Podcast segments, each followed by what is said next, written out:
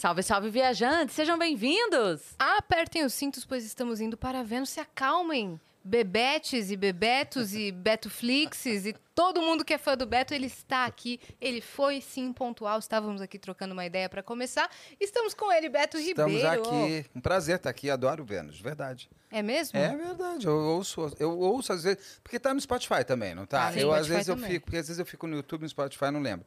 Mas eu acho que no Spotify eu, eu via, eu ouvia mais vocês que via. Ah, Pra mim vocês tá. eram um podcast. Depois eu descobri vocês estavam no YouTube, Que eu tinha o vejo vídeo isso, também. é. Uhum. E agora Eu lá no Spotify também tem vídeo, que é a nova ferramenta. Ah, tem o vídeo também. Tem o eu vou vídeo entrar também. no Spotify em breve de É. novo. Ah, é isso aí. Estão pedindo. É, Eu, então, pô, tem que é ter. É mais trabalho, né? É verdade, é verdade. Não, mas é, o Beto teve. Vários amigos seus já estiveram aqui, por exemplo, o Sim, Ulisses, Aliás, Ulisses. a Rosângela. Preciso, o Ulisses pediu para avisar os cariocas que ele vai estar lançando o livro dele amanhã, no Rio de Janeiro. Boa. Lá no Leblon, no, no Shopping Leblon. Livraria da Travessa, eu acho a melhor livraria do Brasil hoje. E É a Drummond de São Paulo. E ele vai estar às seis e meia, ele pede para avisar que vai ter vinho. Eu não sei se ele vai vender livro ou se ele vai vender vinho. Porque ontem lá no, no- no meu canal, ele falou 80 vezes que vai ter vinho. Eu falei, são todos alcoólatras? Falei, que que... Você até decorou as informações de É. tantas É vezes. capaz que ele passou. esqueça de levar os livros, né? Mas, Mas o o vinho, vinho vai estar ter. lá. Ter. Porque, afinal, tem Vai gente que vai achar que é de bar. conversa. É, vai ser- e vai ter uma roda de conversa. Olha aí, acertei. Ele vai falar sobre isso também. Vai ter uma roda de conversa e pede para levar os livros, autografar.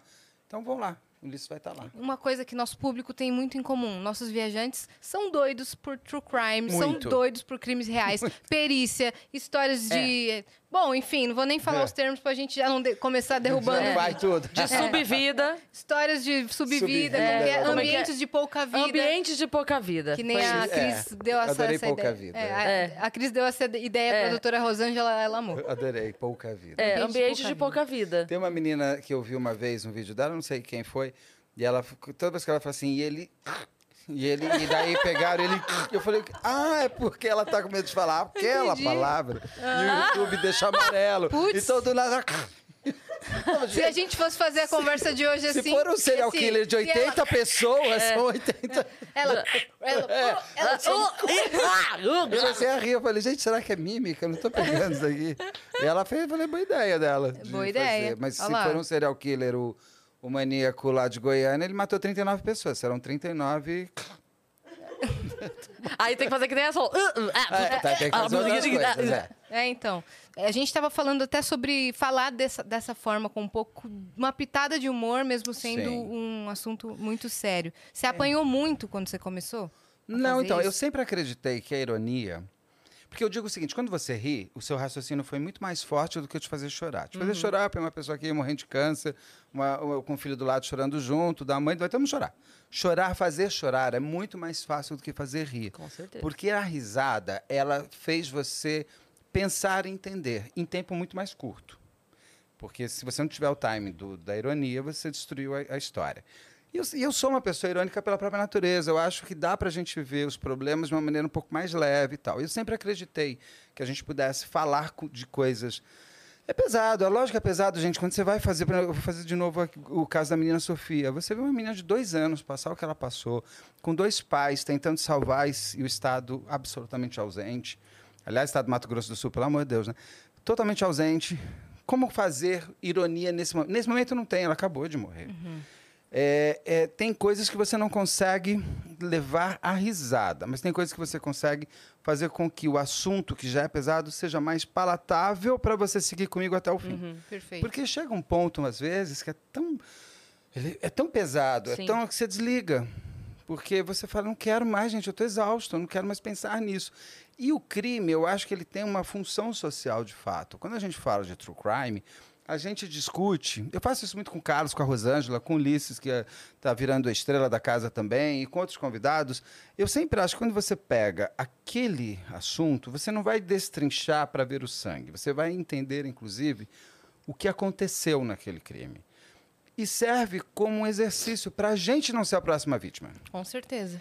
E, de fato, todos os crimes, se eu começar a elencar aqui com vocês, a gente aprende com todos eles. É. Com certeza. Você sabe que a, a doutora Ana Beatriz falou Adoro que ela, quando adoro ela. Maravilhosa. quando ela deu o livro pra Glória ler, Glória Pérez. é, ela disse que agora falou pra ela assim: se eu tivesse lido o seu livro, eu teria salvado minha filha. É verdade.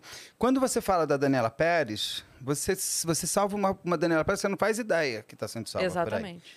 Então, você te- eu tenho certeza que a menina Sofia agora, o Estado, pelo menos por um tempo, porque também as pessoas, eu digo que a vida volta a ser classe média mental, né? A gente volta a não ficar tão olhando. Mas eu tenho certeza que eh, delegados mais homofóbicos, o Estado mais ausente e tudo mais, pelo menos agora, pelos próximos meses, não vamos ter meninas Sofias pelos próximos meses. Então tá, se vai servir para salvar pelo menos não sei quantas mil Sofias nos próximos meses, que a Sofia tenha dado. tenha- vamos dar valor para o, o crime que ela passou. Não vamos só chorar por ela, vamos fazer dela Sim. um exercício de justiça por ela, mas também de algo que a gente consiga fazer com que os outros. Conscientização, aprendizado. Eu sempre falo, então, só para responder da ironia, eu sempre acho que você pode trazer ironia em alguns pontos. É, por exemplo, eu, dica de séries que eu faço é onde eu me deleito, porque ali eu posso. Eu chamo, falo que era uma chata. Ai, uma chata, essa chata. Eu falo que a outra. A menina lá do Eu, eu Te Amo e Agora Se Mate, que eu falo, ela, ela faz o menino morrer porque ela é uma chata. Ninguém gosta dela. Por quê? Porque ela é chata. Então eu consigo trazer elementos, consigo Eu fazer. lembrei. Quem foi que Trazer. contou pra gente do assalto do, do com o menino? Você é chato, hein? É a Ai. Alessandra Maestrini. Ai, gente, Maravilhosa. que gente maravilhoso. chata. É que eu tenho problema com gente chata. A, a Alessandra Maestri contou Que é pra gente que ela foi né? assaltada. E aí Por um ela. pivete. É, e aí o menino ficava. Tira isso aqui. Eu não tenho nada. Mas tira isso aqui, eu quero ver. Aí ela tem uma Você hora que é ela fez chata, assim. menina. Ela fez assim. Menino chato. Aí, só que ela se deu conta que ela falou em voz alta. Aí ela virou pro menino e fez assim: Ah, desculpa, você é chato. Você sabe que você é chato. Ninguém nunca te falou isso, não. Ah, você é muito chato. Só tem livro aqui, ó. Maravilhosa. Porque ela não percebeu que falou em voz alta. Adoro. Ai, Alessandra moleque chato. Eu adoro a Alessandra Maestrini. É uma- Ela é maravilhosa. Que atriz é aquela. Então a gente, eu consigo trabalhar nessa ironia, nesses pontos. E eu acho que, por exemplo, a live de ontem com Ulisses, como você falou, vira fofoca. Eu adoro o um storytelling de vocês, É cara. maravilhoso. Vejam se vocês concordam com a gente. Eles contam os crimes como se fosse uma fofoca. Fofoca. Aí pegou E o fulano. Ulisses fica pedindo café. Aí toma mais café. Então a gente fica pedindo café É, e comendo jujuba. Então é fofoca. E até- Niki? É. Aconteceu tal. E Niki? Eu adoro falar Aconte- Niki é, nessa, mas Falta- Niki tem, foi. tem, aquela- tem a frase da fofoca que é até aí, beleza. Até ok. Até Até, Até aí, aí, ok. Porque a fofoca que. é, Quando essa frase acontece na fofoca, já não tem nada ok pra trás. Aí ele pegou e. Não, ontem a gente estava falando da Susanne von Richthofen. Sobre agora, porque ela agora virou moda. Isso, né? ateliê, né? Ateliê da Sul, Sul em cores, como é que é? Sul, Sul... Como que era? É Sul, ai, Ulisses, como é Caprichos, era uma coisa assim. Sei lá, é uma coisa Sul Alta Costura, Isso. ateliê de costura da Sul, uma coisa. E ele, a gente começou a ver as coisas que ela faz, a gente começou a analisar. Ah, tem os produtos? Tecnicamente. Não, mas isso é meio cafona, né? Não, isso daí já passou. Ela tá fora de moda, isso daí ela tá atrasada. É, porque ela não acompanhou. É porque ela é boa de corte, não de costura. É, no- Uau! Matou a pau você, hein? Ele foi pior que eu, hein? Ainda mais, ainda mais com o Suzane A gente vai junto no, no, no tobogã, a gente vai junto lá pra baixo. Caramba. E aí, então, assim, e dentro dessa, dessa parte da ironia eu adoro, porque eu, eu, eu sou irônico na minha vida, eu sou Exato. irônico com os meus problemas. É um dos seus tenho diferenciais no seu canal, inclusive. Sim. Né? Que a galera gosta É. de acompanhar por conta dessa, desse modo de. E a criar. gente vai fazendo do True Crime esse exercício que, que. Com a Rosângela eu faço muito isso. É, nas lives que a gente faz toda a Rosângela, te amo, você sabe, um beijo, Beijo, Carlos. te Rosângela. amo Amamos também. o seu episódio aqui, você é perfeito. Não, a Rosângela é incrível, incrível. Eu sou fã dela desde que a conheci em 2010. Então a gente tem uma longa estrada junto. E, por exemplo, o quanto que a gente cria o seu, quanto que as pessoas criam seus assassinos e o quanto você pode estar criando o seu, ou quanto alguém pode estar criando em você um desejo de matar.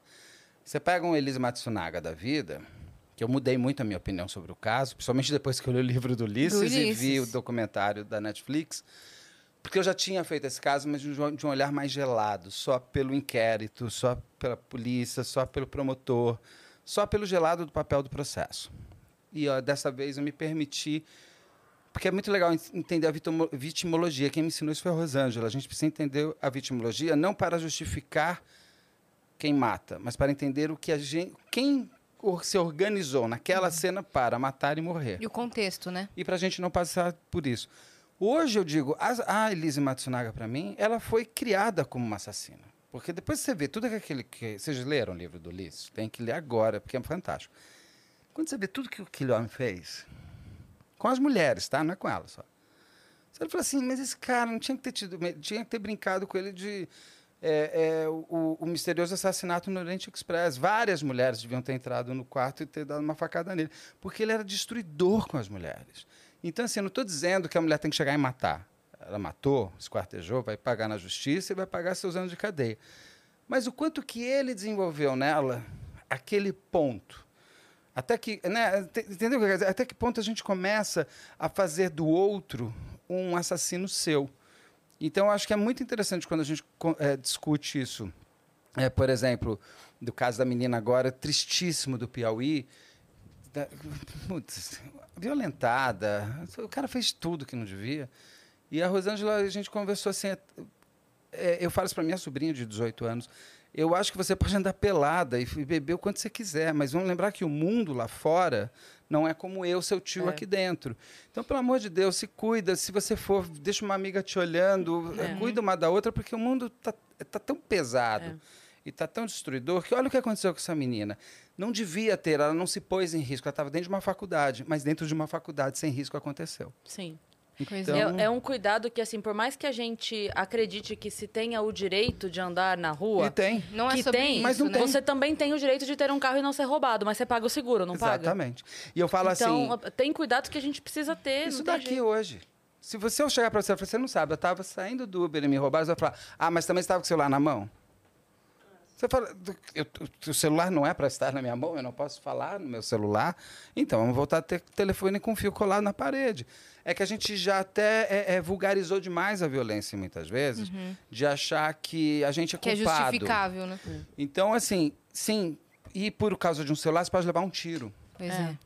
Então, é aquela coisa. Então, e porque já está tão fala... recorrente é. que você ouve várias vezes no mês amigos contando. Amigos, não estou falando que. Se você for considerar casos que você ouve, aí é todo uh. dia. Mas de pessoas próximas. Toda hora tem alguém. Toda, Toda hora. hora. tem alguém que você conhece. E está cada vez mais violento. É. A forma de ser está cada vez mais violenta, o que vai me assustando cada vez mais. Porque antigamente era a menina que pegava. Mora em Genópolis. Então, minha filha. Para eu pegou. falar no celular, tem que entrar numa farmácia. E o que não falta em Genópolis é o quê? Farmácia, salão de beleza e é, aqueles negócios que a gente tira sangue, como é que é o nome daquilo lá? É, coisa de exame, clínica de exame, essas coisas. É, laboratório, é o que tem. Então, entra lá, ou você faz o exame ou você vai na farmácia. Então, você pega o celular, você não pode falar na rua. É. Você pegar, Sim. mas ainda é um menino que passa de bicicleta, te agarra e sai. Hoje, meu, é a arma na tua, na tua cabeça, o menino lá que morreu na frente da namorada, por causa de um celular. Pois é. A vida vale um celular. Pois é.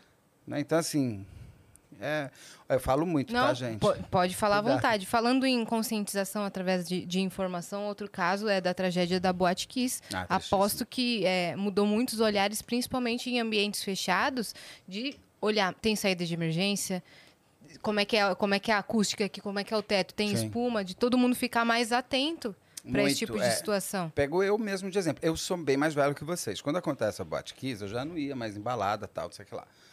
Mas eu sempre fui noiado com, ba com balada. Eu nunca gostei de lugar muito cheio, sempre ficava meio assim. Depois da Batkiss, então, eu, é, na, é, da minha natureza. Eu já sei que a rota de fuga é ali, tá escrito saída. Uhum. Tem rota de fuga no tempo, por onde eu entrei, porque eu acho que todo mundo que viu aquilo, uhum. se, se valeu alguma coisa, que eu acho que nunca vai valer a morte de uma pessoa, então vamos transformar aquelas mortes num bem maior para a sociedade. Então, que certeza. Até a frase que eles usaram, né? Que é por, honra, por, por memória justiça. e que não, por justiça e para que não se repita. Para que não se repita. Porque, é isso. Porque vai, viu? Obrigado, meu amor. Olha só. Cafezinho da tarde. Ó, chicrona. Pensando o quê? Isso aqui vai me deixar ligadíssimo. é o nosso baldinho. Vou começar a falar dos crimes de Aze. Amei.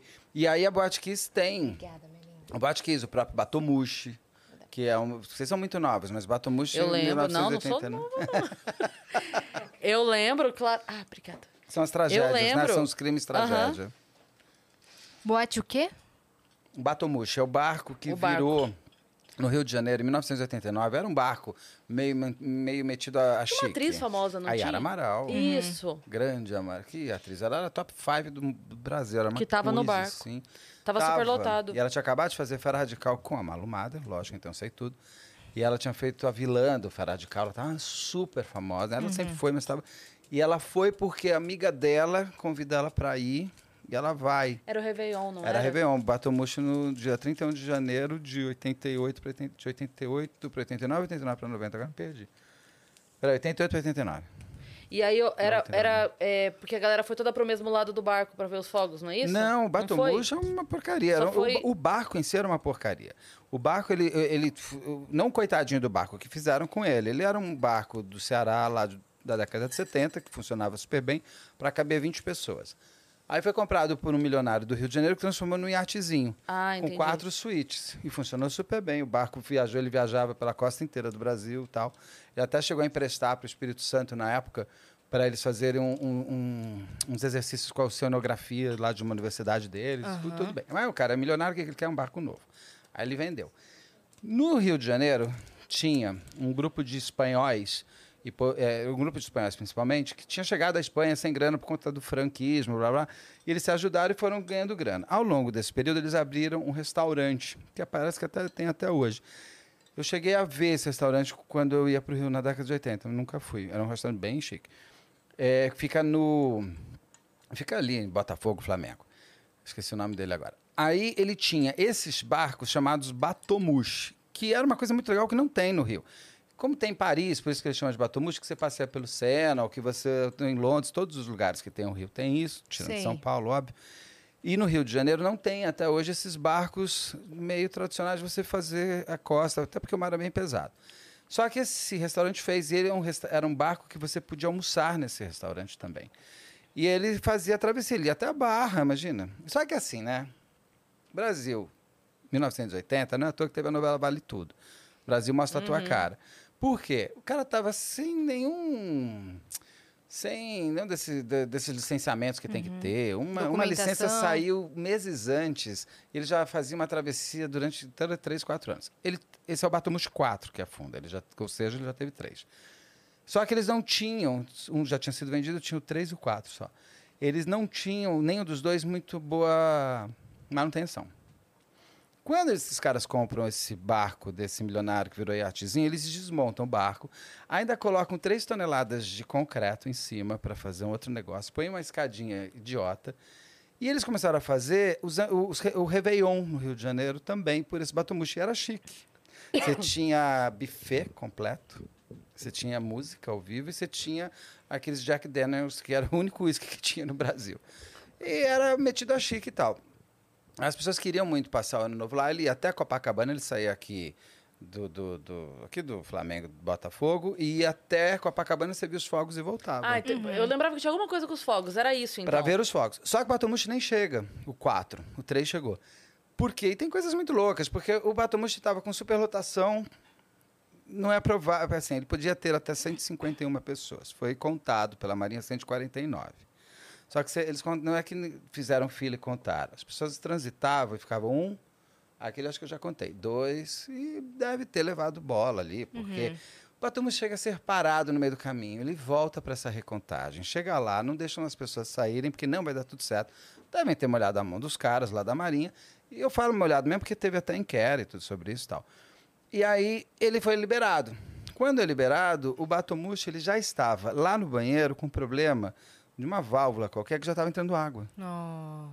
As pessoas não viram. Só que vamos lembrar, eles achavam que o, que o, que o salva-vidas era feio. Ah, não combina com bar. Fica muito feio. E tem outra coisa, a gente deixava o salva-vidas exposto, sabe o que acontece? As pessoas levavam embora para casa. Então o que, que eles fazem? Ao invés de ter 151 salva-vidas, eles tinham 30. 30 amarrados no teto. O que, que você faz com o salva-vida amarrado no momento que o barco está virando? Todos os móveis eram soltos Ah, que bom. num barco. E Que a escadinha bacana, que né? ligava um outro era aquela escadinha de, de- de metal, de, de cobertura pequenininha. Péssima. pra- Péssima, péssima, é para você não comprar aquelas Não, de- coisas. assim, ó, devagar já é ruim. Na pressa, Não É. vai. Não vai. Então, o que aconteceu? Então, ele voltou, ele foi, daí ele, ele- o povo estava bebendo e tal, e ele tem um livro fantástico, o Ivan Santana, até falo, eu tenho esse caso no canal, é, chama Batomushi, e é deslumbrante, o livro do Ivan Santana é fantástico. E ele vai contando. E só que o Ivan Santana ele tem uma excelente mania. Ele conta no presente. Então você está no presente, você já sabe o futuro. A vontade que você tem de ir lá para as páginas na frente e falar: eu vou reescrever isso daqui. Ele fez do plano de ataque do 11 de setembro também, muito bom. Te E- coloca lá na cena. Não te né? coloca e você, você fica angustiado porque você sabe o que vai acontecer. E você não consegue parar o tempo. Você não consegue virar e falar, não entra nesse barco. Uhum. E ele vai contando histórias por exemplo, de pessoas que iam pro barco e chegaram na hora e falaram, ah, não, tá muito cafona nisso, eu não vou. De gente que chegou e falou assim, ah, não vamos, não vamos. Um cara, ah, vamos, vamos, tá bom. Compra o ingresso na hora e vai. Então, conseguiu, porque aquele cara que não ia, liberou, então conseguiu ir, então... E ele vai, quando ele está... Vocês já foram para o Rio pegar um barco ali? Ele é super é, violento. Principalmente naquele momento que você sai aqui do Botafogo e tal, pra, porque é tem um ponto lá, que sei lá como é que é o nome, que você passa aqui com a Urca, que você tem que ir para Copacabana. Esse ponto, um barco bom você já sente. Barquito de porcaria entrando água, 11h48, 49, o ba- as pessoas estão, se essa porra não virar, olê, olê, olá. Eu chego lá, porque eles já estavam percebendo, o barco já estava ficando torto por causa da água. E o barco já tinha, uma, ele já pendia um pouco naturalmente. Por causa da água foi pendendo mais. Um barco, quando começa a pender para um lado, o que, que faz a matemática física da vida? Joga para o outro. Então fez assim, fez assim, e ele virou. E foram, mas só foram minutos antes, foi apagando as luzes. E ali vira no meio daquele fuzuê. E começam as Os assim, fogos. não, os fogos você nem vê, você não vê dali, né? Só que o Batomushi 3 que estava lá, conseguiram avisar antes de virar, ele pega e volta. Os caras nem viram os fogos. E eu lembro desse dia, Meu porque a gente passava no Que Novo no desespero. Brasil vendo o- os fogos de Copacabana É. pela televisão. Porque não tinha muita coisa no Brasil, assim, então eu não conseguia fazer muita coisa. E eu lembro de estar no sítio dos meus pais, eu tinha uns 15 anos, 14, foi 80, e- 89 isso a virada, então eu tinha uns 14, 15 anos. E a gente estava vendo, 9, 8, e de repente acaba, entra, passa uns quatro minutos, entra uma repórter vestida de branco, falando, um batomushi f- afundou no Rio de Janeiro. Eu não sabia o que era batomushi. Minha tia, que morava no Rio, falou, pelo amor de Deus, batomushi era o barco mais... Aí ela começou a me contar lá. E você, ninguém desligou, porque foi meio que Big Brother. A gente começou a ver os corpos chegando no Yacht Clube do Rio de Janeiro, ao vivo. E, e gente assim, gente que. Gente que. ami- Famílias de cinco, seis pessoas que só sobrou a criança de cinco. Família de cinco, seis pessoas que só sobrou a mãe. que Nossa, perdeu o filho, perdeu isso, perdeu aquilo. Família, tem uma cena linda de, de, eh, chega o pai, a mãe e o, e o marido, e eles estão desesperados que a mulher está grávida, e eles não acham ela. Ela está vendo eles aqui atrás, ela está tão cansada porque ela nadou tanto, que ela não consegue falar, eu estou aqui. Quando eles se viram e se vê, é uma gritaria, e você está acompanhando isso online ali na hora. Então, teve momentos de extrema eh, emoção, mas em momentos tristes. Foram mais de não sei quantos mortos, quase cin- mais de 50. Agora eu não lembro, na hora que eu estou falando eu lembro. Mas foram mais de 50 mortos, não sei quantos feridos e tal. E aí você tem aquelas coisas horrorosas, né? Que as pessoas foram, chegando e foram pro, pro, pro restaurante que é o dono do barco.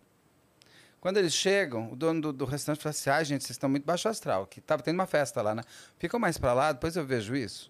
Imagina, é para meter... Mas eu quebrava o restaurante. Nossa uma coisa senhora, dessa. cara. Aí gente que chegava só queria uma coisa embora. O seu carro está no estacionamento, você perdeu tudo. O cara falou, não, mas tem que me pagar, como é que você vai embora? Como é que eu sei que o carro é seu?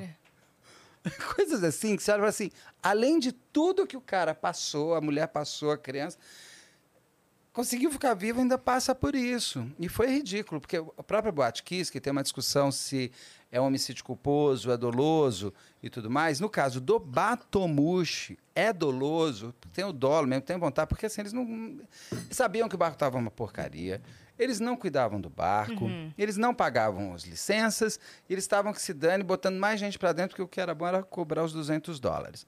Sabe o que aconteceu? Ninguém quase. eh, eh, demorou muito tempo para ser julgado. Quando foi, foi julgado como culposo. Os donos, os espanhóis, eram três espanhóis e um português no final. Ou dois espanhóis e um português. Eles foram, foram julgados como homicídio culposo. Eles só precisavam dormir na cadeia. Saiu da cadeia, foi para o aeroporto, pegou um avião, foi embora para Espanha, para Portugal. Nunca pagou. Não pagaram um, dois dias de cadeia. Nem apareceu mais. Nada. Nossa, cara. Então você tem uma injustiça muito E forte. essa atriz estava no, no barco. A Yara Amaral tava. Você tinha, acho que era dona da Revlon também, que eu acho que é amiga da, da, da Yara Amaral ou da Avon, é, da Revlon, é, é, da- no Brasil. e ela- eu acho que ela ficou salva. Tem, você tinha várias pessoas, você tem famílias inteiras, você tem histórias muito interessantes. É que como a Yara Amaral, além de tudo, estava dentro desse barco, a coisa pegou ainda mais fogo, porque você tinha, nós aqui normais, uma referência de uma grande estrela morta. Por uma É. tra- Porque aquilo é um crime. Batomushi, a gente pode discutir se é uma tragédia ou um crime. O, o, bato, o, o, o Batomushi é um crime. Aham. É um crime. Indiscutivelmente. É indiscutivelmente, porque eles não, o que eles fizeram naquele barco? Eles sabiam. Gente, teve- duas festas antes, uma com Boni, da Globo. Ele, que é super barqueiro, ele não deixou o barco nem sair. A festa foi feita dentro. Porque ele olhou e falou: esse barco tá com porcaria aqui. Aí um outro francês que tinha ido três semanas antes, tinha fechado Batomush, que também era um cara super de barco. Ele saiu e falou: volta, volta, não quero, não quero meus amigos aqui não. E Ele falou: esse barco, esse barco está com muito problema. Vocês não podem botar ninguém aqui dentro. Eles foram avisados, eles sabiam disso. É, molharam a mão, com certeza, de, de gente ali que podia ter evitado. Então aquilo é um crime, mas foi tratado como uma tragédia. Quanto custa a vida de, de cada Nossa, pessoa, né? ali de que é tudo. outra coisa que é discutida na, na série lá da Boate Kiss. Uhum. Né? A Cris a Cris Sim. estava até comentando que a gente estava falando Foi uma sobre cena que me pegou caso. muito. A cena de um dos pais... é, A gente está comentando sobre a da Netflix, né? A série, não Uhum. o, o documentário. Vocês gostaram da ficção? Bom... Você, é, você chama de, de ficção porque Ah, tem várias... Tem uma ficção. Tem É. várias... Tem, é é uma ficção, é uma- porque é uma ficção. do- É que eu acho que assim, eu acho que os atores, hoje em dia, a gente não. Gente, Kate Winslet, né? Você pega Kate Winslet, que faz sotaque de australiana moradora do Kansas. Tá? uma coisa- E você pega, eu acho, desculpem os atores, eu conheço alguns que estão lá, eles sabem disso, mas você tem excelentes atores é, gaúchos, uma Ilana Kaplan, por exemplo, que daria ainda mais veracidade para aquilo que está acontecendo. E eu acho que o sotaque, ele é uma junção de um contexto do que é aquelas pessoas, do que é aquela região. Não é só uma frescura. Um sotaque é uma, é, é uma forma... Você não pode pegar uma pessoa do Nordeste e não, eles cadenciam diferente. Eles constroem frases de outra maneira que são muito mais lindas do que as nossas aqui de São Paulo. É, o Sul também tem aquilo. Tem a- o sotaque do Sul tem um fator histórico para ser daquela maneira. Para você simplesmente se minimizar. E, então, isso me atrapalha. Ah, mas é só o sotaque. A mim atrapalha. Então, não consigo. Fora isso, eu acho que as- como eles fizeram com os bombeiros, que a gente estava falando um pouco antes. Pô, eu entrevistei o Giovanni. Tá lá no canal, a gente vai assistir. Eu entrevistei o Giovanni. Giovanni foi o rapaz que entrou para tirar os corpos. É a isso, história né? dele é fantástica. Ele vai, ele, eu acho que cinco, mais cinco amigos. Tem um mosquitinho chatinho Pra aqui, ter né? um Chato. mosquitinho. Ah. Eu não tô fedendo. Tenho certeza que Aí ele, ele, ele vai, os amigos, ele, está- ele tá na frente do palco. Tanto que no documentário da Globoplay ele tá também. E mostra, ele tá na frente. Ele fala pra mim, eu vi ele acendendo a lupa. E ele não sabe me explicar como que ele, de repente, já estava lá fora. Porque a boate, ela tinha vários problemas de locomoção que o Ministério Público sabia, que os bombeiros sabiam e que a prefeitura sabia. Porque meses antes, ou Logo, o dono semanas antes, também, né? o dono também, mas a gente tem que sempre lembrar. Eu não vou defender o dono, só estou te contando a história para a gente entender os, a- a- os personagens. E, eu nem entraria na discussão se é tragédia ou crime, porque eu acho que a gente pegaria fogo, literalmente. É, mas assim, a gente tem que entender algumas coisas que eu sempre falo. Era a- a- como era a lei na época? Qual é a fotografia da lei? Porque a gente tem que entender se eles estavam. O Batomuxo estava fora da lei. A Boate estava fora da lei? daquela lei daquele momento? Não, não estava. A porta de saída, ela era uma proporção, ela não é aquela coisa, tem que ter duas portas de saída. Ela era uma porta de saída em proporção à área construída. É certo, é errado, eu gosto, não gosto. Eu sou uma pessoa meio claustrofóbica, então fico um pouco angustiado num lugar que eu não tenha saído tão perto. Mas ele não estava contra a lei, ele não infringiu nada. Eles estavam com um problema de som, então o que, que acontece? Eles tiveram que fazer várias reformas na boate, por isso, inclusive, essa, essa tal dessa espuma. Essa reforma foi acompanhada pelo Ministério Público, pela Prefeitura e pela, e pela, pelo, Ministério, pelo Ministério Público, Bombeiros e Prefeitura. Os três, eu, eu tenho essas fotos, eu pus nos meus programas tal. Laudado e assinado pelo Ministério Público, com, com a porta com espuma, com tudo que está lá. Ah, mas eles só estavam vendo barulho. E você está vendo um guarda-corpo no meio do caminho, soldado. e Ah, não, mas sabe o que é? Só estou aqui para ver o barulho. Ah, então, meu filho, então sai de ser trabalho, vai trabalhar em outra coisa, deixa uma pessoa decente trabalhar. Porque assim, não é possível, eu venho aqui, aí só vou ver se é o amarelo. E eu vejo que ali vai pegar fogo com fio. rapaz. E eu sou o responsável, sou o bombeiro. Ah, não, mas eu só vim ver o sofá amarelo. Extintores. Os extintores também estavam em dia. Eu pergunto, tem uma lenda urbana que os, os garçons do local teriam feito uma festa no dia anterior e teriam usado os extintores. Bem, se isso é real, eu não sei porque que ele não mandou todo mundo embora. Porque qual é a graça de você pegar extintor de incêndio e cacetar a tua, tua, tua casa inteira? Porque aquilo lá, para lavar aquilo, é um inferno. Não é aquela coisinha de serpentina de, espuma de carnaval, carnaval. que já é um porre aquilo. Imagina você, você sacatear toda a sua, sua, sua boate, que era uma boate de luxo, era uma boate, não era de luxo, a de luxo era do outro sócio, mas era uma boate jovem, cool, assim, que na minha época eu poderia comparar com o Ultra Lounge da vida. Ah, então era uma boate cheia de coisa para o cara deixar ficar atacando extintor. Se- não sei se isso é uma lenda urbana, se isso alguém viu, se alguém sabe, mas nunca vi prova disso. Tanto que eu, eu falo aqui sobre os extintores, assim, mas eu nem, eu, num momento sério assim de eu falar, eu não, eu falo, gente, isso é uma lenda urbana, como eu estou falando aqui, é uma lenda urbana, eu não posso colocar isso como uma realidade, porque tem gente que eu já vi falando assim, e os, e os garçons ficaram brincando com o extintor no dia anterior. Não dá para ser no dia anterior, a gente você não limpa Não um lugar com tudo isso daí, você não tem prova. Os extintores, eles podem ter saído do lugar, eu não sei. Segundo a promotora que eu entrevistei, ela analisou, e eu, eu acredito porque ela é uma excelente promotora, ela disse que deu para analisar pelas fotos das pessoas que estavam no dia que os extintores não estavam nos locais que deveriam estar. Ok, mas eles estavam. Uma coisa assim, o extintor tem que estar aqui. Ele está ali onde está o violão. É, é, tinha que estar aqui, mas ele, ele existe. Ou foi tirado. O extintor que, que um dos caras da banda tenta pegar e não, e não mexe, e não sai, ele não sabe porque ele não sabe mexer, ou ele não sabe que não tem nada. Porque eu não sei mexer em extintor, eu me prometi no, no programa que eu ia fazer que eu ia aprender, porque eu acho que a gente tem que saber mexer em extintor Uhum. de incêndio. Mas não dá, você tem um carro com extintor, você não sabe nem, nem como é que tira aquele lacre. Fica pior ainda. Uhum. Pois ainda é. cai no teu pé e você se machuca. Então, assim, o cara não sabia. Eu quero. Obrigado. O cara não sabia mexer. Você quer me dar um copo para não dar merchandise? A gente não vai dar merchan- merchan. Ou, ou você aqui paga para as meninas. Qual será? Qual será? Essa bebida misteriosa Ah, é. que tá na mão do Beto. E a- Porque o chat tá numa loucura. Ah, é? Ah, O que, que eles querem saber no chat? Eles querem que. Você não bebe café, você gosta de coca. Ah, não, gente, mas eu tomo café também, é que vocês Ele não veem. aceitou o café, gente. É que vocês não veem. Eu tomo. Do Ulisses eu tomei uns dois lá. E aí que eu tô acordando quatro e meia da manhã, cinco horas da manhã todo dia. Então eu tô tomando uns cafés. Nossa senhora, hein? Ah, meu filho, tem que fazer vídeo todo dia. É. Eu edito. É meu, é, o canal é meu e do meu Produz. marido. Produzo as pessoas que eu, que eu entrevisto ou que vou atrás.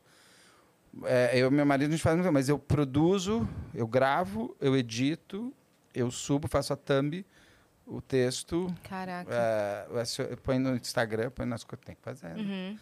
Dia tá pouco Você é mim. seu social media, seu roteirista, seu produtor, Ah, diretor. Ah, eu tô com um super é, investidor anjo que está me ajudando muito, deu aquele estúdio para poder trabalhar, fantástico. Tem uma produção incrível ali de operacionalizar, sabe? Ó, Sim. fechei com você, ele manda te buscar. Tem coração de chocolate que eu adorava quando o Eduardo falou assim: não, e a gente tem que ter um catering de primeira. Uhum. Eu quero sempre os mini corações de chocolate. E eu falei assim: bom. Eu cheguei no é Que que tem mesmo. específico, né? Eu, eu adorei, porque eu adoro mini coração de chocolate.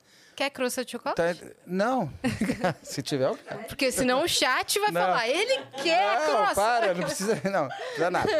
Não, eu tô falando assim, e ele fazia. Então eu tenho essa produção lá que me ajuda muito. Eu tenho o Saulo, que é o diretor de corte, que põe as coisas no ar. O Aru, que fica no chat lá, que é meu marido.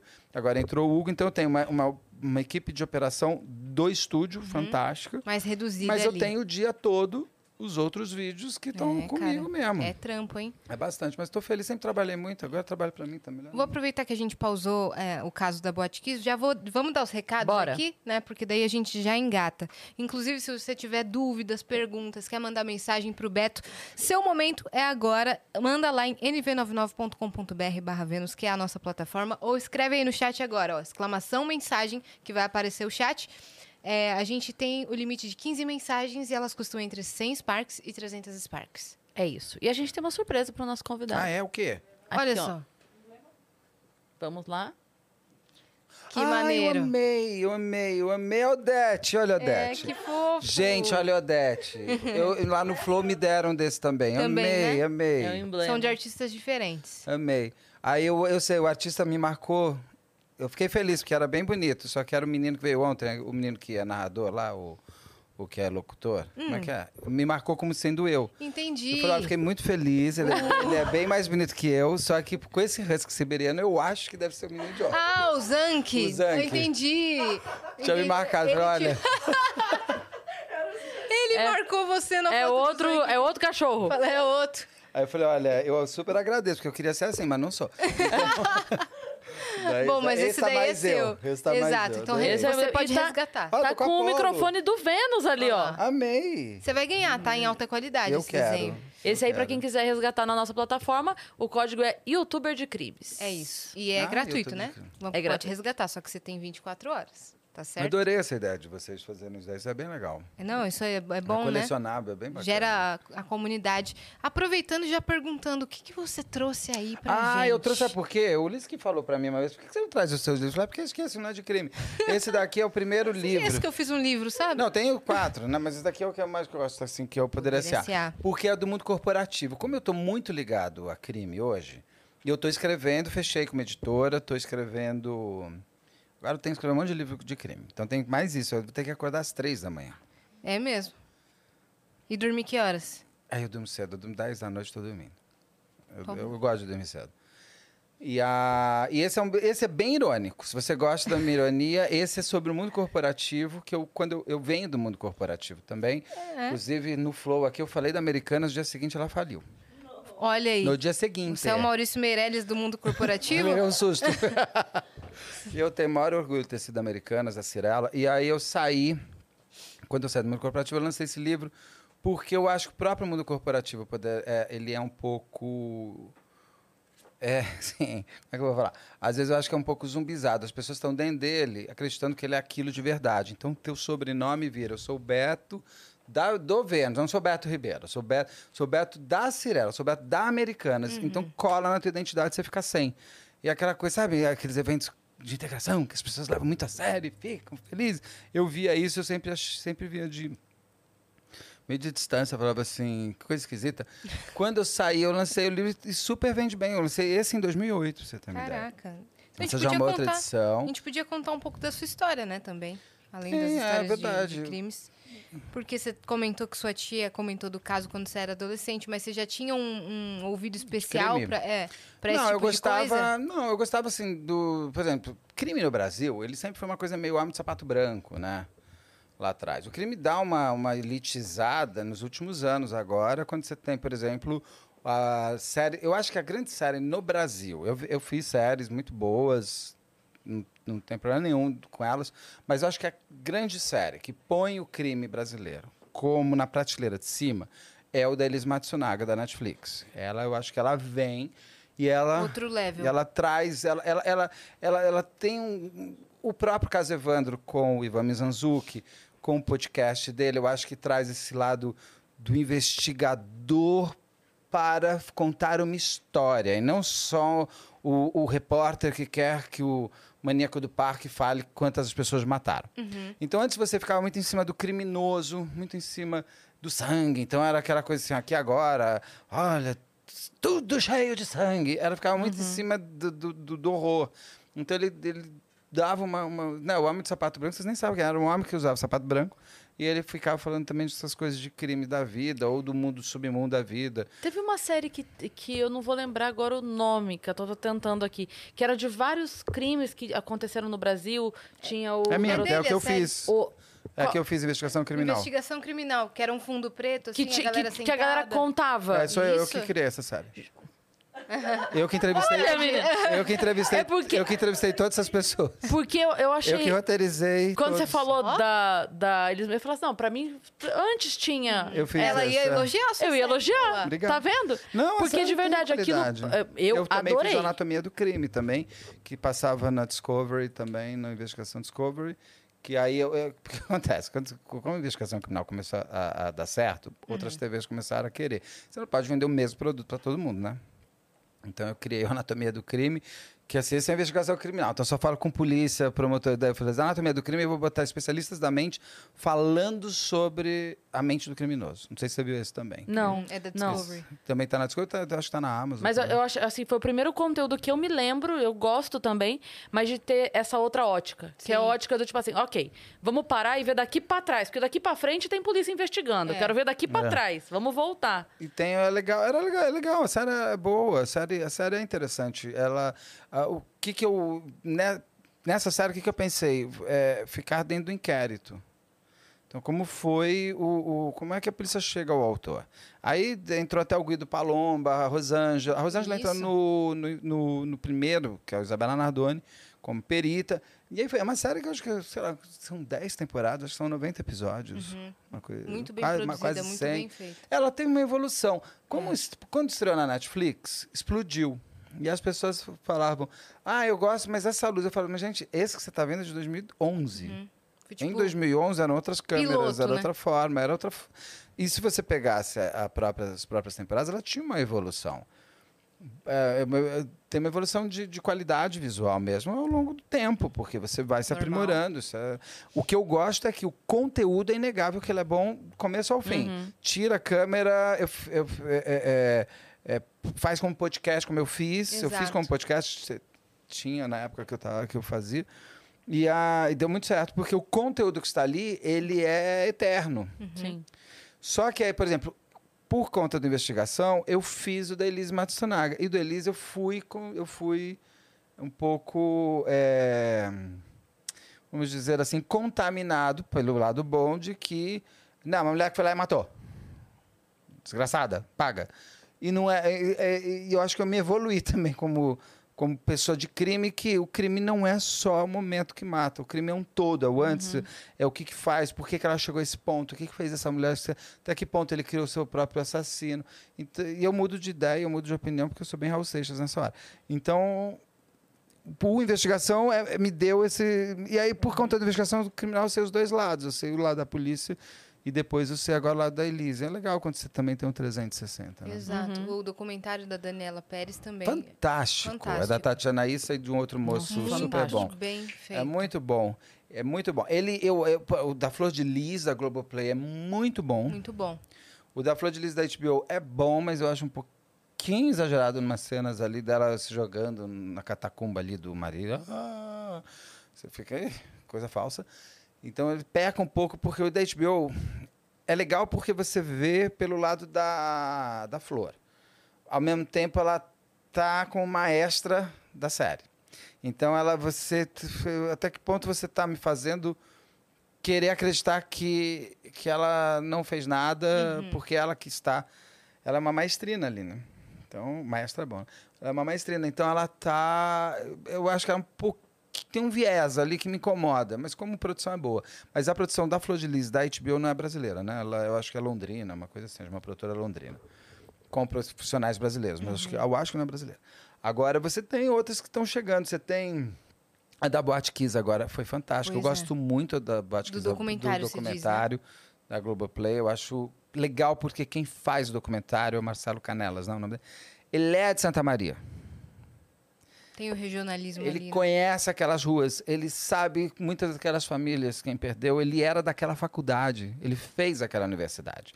Tudo bem, mora em Brasília não sei quantos anos, mas ele tem um DNA de lá que é um resgate dele mesmo, é, é a volta para casa, é a tieta, sabe, que volta para casa e conta uma história. Isso por isso que eu gosto muito do, da Globoplay. Ah, mas parece um Globo Repórter. Tá, mas é um bom Globo Repórter, gente. Tá tudo bem. Você não precisa se inovar o tempo inteiro se você tem um formato que funciona. É um, é um documentário jornalístico da Globoplay, né? Não é um documentário como o da eh, Daniela Pérez, que é um doc, ou como que eu fazia, que era doc sem narrador. Então você tem uma, uma, outra, uma, outra, uma outra formatação. Mas funciona super Mas bem. o conteúdo, é o que você falou, o conteúdo sendo bom, Sim, né? ótimo, muito bom. Por exemplo, você tem séries, é, o Jeff Dahmer que a gente estava falando. Eu acho, a série, eu sou, eu pago um pau pro Ryan Murphy, que é o, o criador da série. Eu também. Mas eu pago um pau pro Ryan. Ele fez, meu filho ele fez Glee, American Horror Story, American Crime Story, Aham. Field. é, aquele Ratchet é dele, Hollywood, é Hollywood. dele, É, Pose é, dele também? Pose, é, Pose é dele. Jeff Dahmer é dele, ele fez um monte de documentário ali das minhas, das minhas sapatonas, dos meus viadinhos, meus amiguinhos lá, gosto deles. Tudo gosto dele. Eu pago um pau. Dito isso, eu acho a série do Jeff Dahmer ruim. Por quê? Cara, Ryan Murphy, te adoro. foi muito, foi- foi muito assim, olha, você tá pronto, você já está completa, eu adoro a sua voz, eu compraria o seu CD, mas hoje é não. Foi isso aí. Foi isso mesmo. Foi Não foi? exatamente. aham. Eu quero você cantando comigo no meu show, mas hoje é não. Mas não fica triste. Arnaldo Sacomani do. Pô. Então eu gosto muito dele, eu sou apaixonado, mas eu achei ruim. Por que que eu achei ruim? Porque o Jeff Dahmer não é um bobo daquele menino, gente. Nenhum serial killer que mata 17 caras é bobo igual ele. Entendi. Você acha que a construção do E personagem só ficou... você pegar o Jeff Dahmer no YouTube, você vai ver como é aquele cara, ele é sedutor, ele é um super, ele é um, cara, um, um psicopata, um serial killer que mata a quantidade de pessoas que matou, não é um bobinho. Não se faz personagem bobo. Ele vai fazer um personagem bobo se assim ele te atrair, mas ele não é. E ele nunca atraiu esses outros caras por ser um bobo. Ele sempre atraiu pelo dinheiro. Aham. Por- ele era lindo, ele é um gostoso, ele atrairia qualquer cara que ele queria. Mas o que ele queria matar, ele queria comprar. Então ele ia atrair pelo dinheiro. Ele tinha muito, ele era muito mais poderoso. Você vê, aí você tem na própria Netflix aquela confissões, é, confissões de um serial killer. Só é a voz dele. E dele também. é. Pô, só pela voz você fala, esse cara não é aquele personagem que me foi entregue pelo Jeff Ele é um Dahmer sedutor. da série de ficção. Mas a série de ficção, pra mim. Ai, é, o American Crime Story, a gente falou do Versace, que eu amo tal. Eu gosto muito dessa temporada Não, do, do Versace. Versace é fantástico. É fantástico, que cara. tem, o do Versace tem a mesma função que tem do Jeff Dahmer, que é da, dignifi- dar dignidade à biografia das vítimas. E, então, por isso eu passo a gostar da série do Jeff Dahmer. Por quê? Todas aquelas vítimas que são iguais, ah, do, do, do, do Jeff Dahmer eram pretos, gays ou latinos, ou imigrantes ilegais, gays, que não que eram os invisíveis. E no do Versace eram gays invisíveis, numa época invisível. Então, que a gente vê a menina Sofia acontecendo agora, que aconteceu no Mato Grosso do Sul, porque a os pais que pedem socorro são gays, então eles são invisíveis ainda a- aos olhos daquela sociedade, da nossa sociedade, né? Então, quando ele pega no Versace, porque no Versace, quando o Versace morre, eu vi isso. Ah, mas também esses viados que é o quem? Fica se metendo com esses caras, porque saía ex-amante de Versace, mata Versace. Ex-amante. Versace fazia suruba com ex-amante, amante não quer mais, mata Versace. Saiu umas coisas. E, não- e não foi Ele nada não era disso. amante E nada. mesmo se fosse amante. É, mesmo mas não era. de onde te dá o jeito de chegar e dar dois tiros na cara do cara. Ah, e, ele, e esse serial killer do Versace, ele vai ficando cada vez mais cruel na sua forma de ser. E ele só chega no Versace porque toda a polícia aqui atrás não ligava para suas vítimas. Ah, o que eu vou fazer com essa bicha aí? Deixa essa bicha aí. Então, assim, a- a- o Versace Uhum. traz a dignidade de volta à biografia das vítimas. O Ryan Murphy traz essa. dá essa. Dá essa sabe, é, é passar e falar: esse cara é vítima. Esse cara Uhum. é... E isso ele fez também muito bem no do Dahmer. É. Porque ele traz a história de cada vítima do Dahmer. Uhum. São 17, cara. São 17 pessoas. Sim. Ele não esqueceu nenhuma. Então, isso eu acho muito, muito, muito legal. Como obra, eu acho o, a- o tra- trabalho do ator, que é um super ator, pode ganhar todos os prêmios pelo personagem, mas a mim não convence que o Dahmer seja daquela maneira. Agora, s- a- o que ele fez, esse trabalho com as vítimas, é deslumbrante. Já você pega o Versace, ele é completo, né? Porque o menino que faz o serial killer, ele faz no ponto certo, sem ficar aquele louco exagerado. E nada Ele- de bobo. Não, nada de bobo. Ele sabia usar a, sexualidade, a sensualidade dele para atrair. Ele sabia. Ele era um camaleão, como diz a Ana Beatriz, que é porque chamam de camaleão né, na Uhum, Espanha, adapta, né? porque ele se adapta ao que eu, como te atrai. Então, eu me readapto. Isso não aparece no Dahmer, ele é igual o tempo inteiro. Ele não se adapta Hum. para eu te conquistar. Então, eu, eu sei que você gosta de barco, eu só falo de barco com você. Aí você é cinema, eu só falo de cinema com você.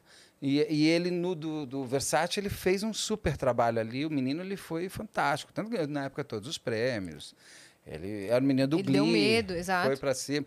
Aí ele fez Hollywood, o menino, que é incrível. Uhum. Então, o, o, o- essas são, as são séries que eu acho que são que eu acho que a gente eu falava que a gente estava esperando a série brasileira de ficção de crime.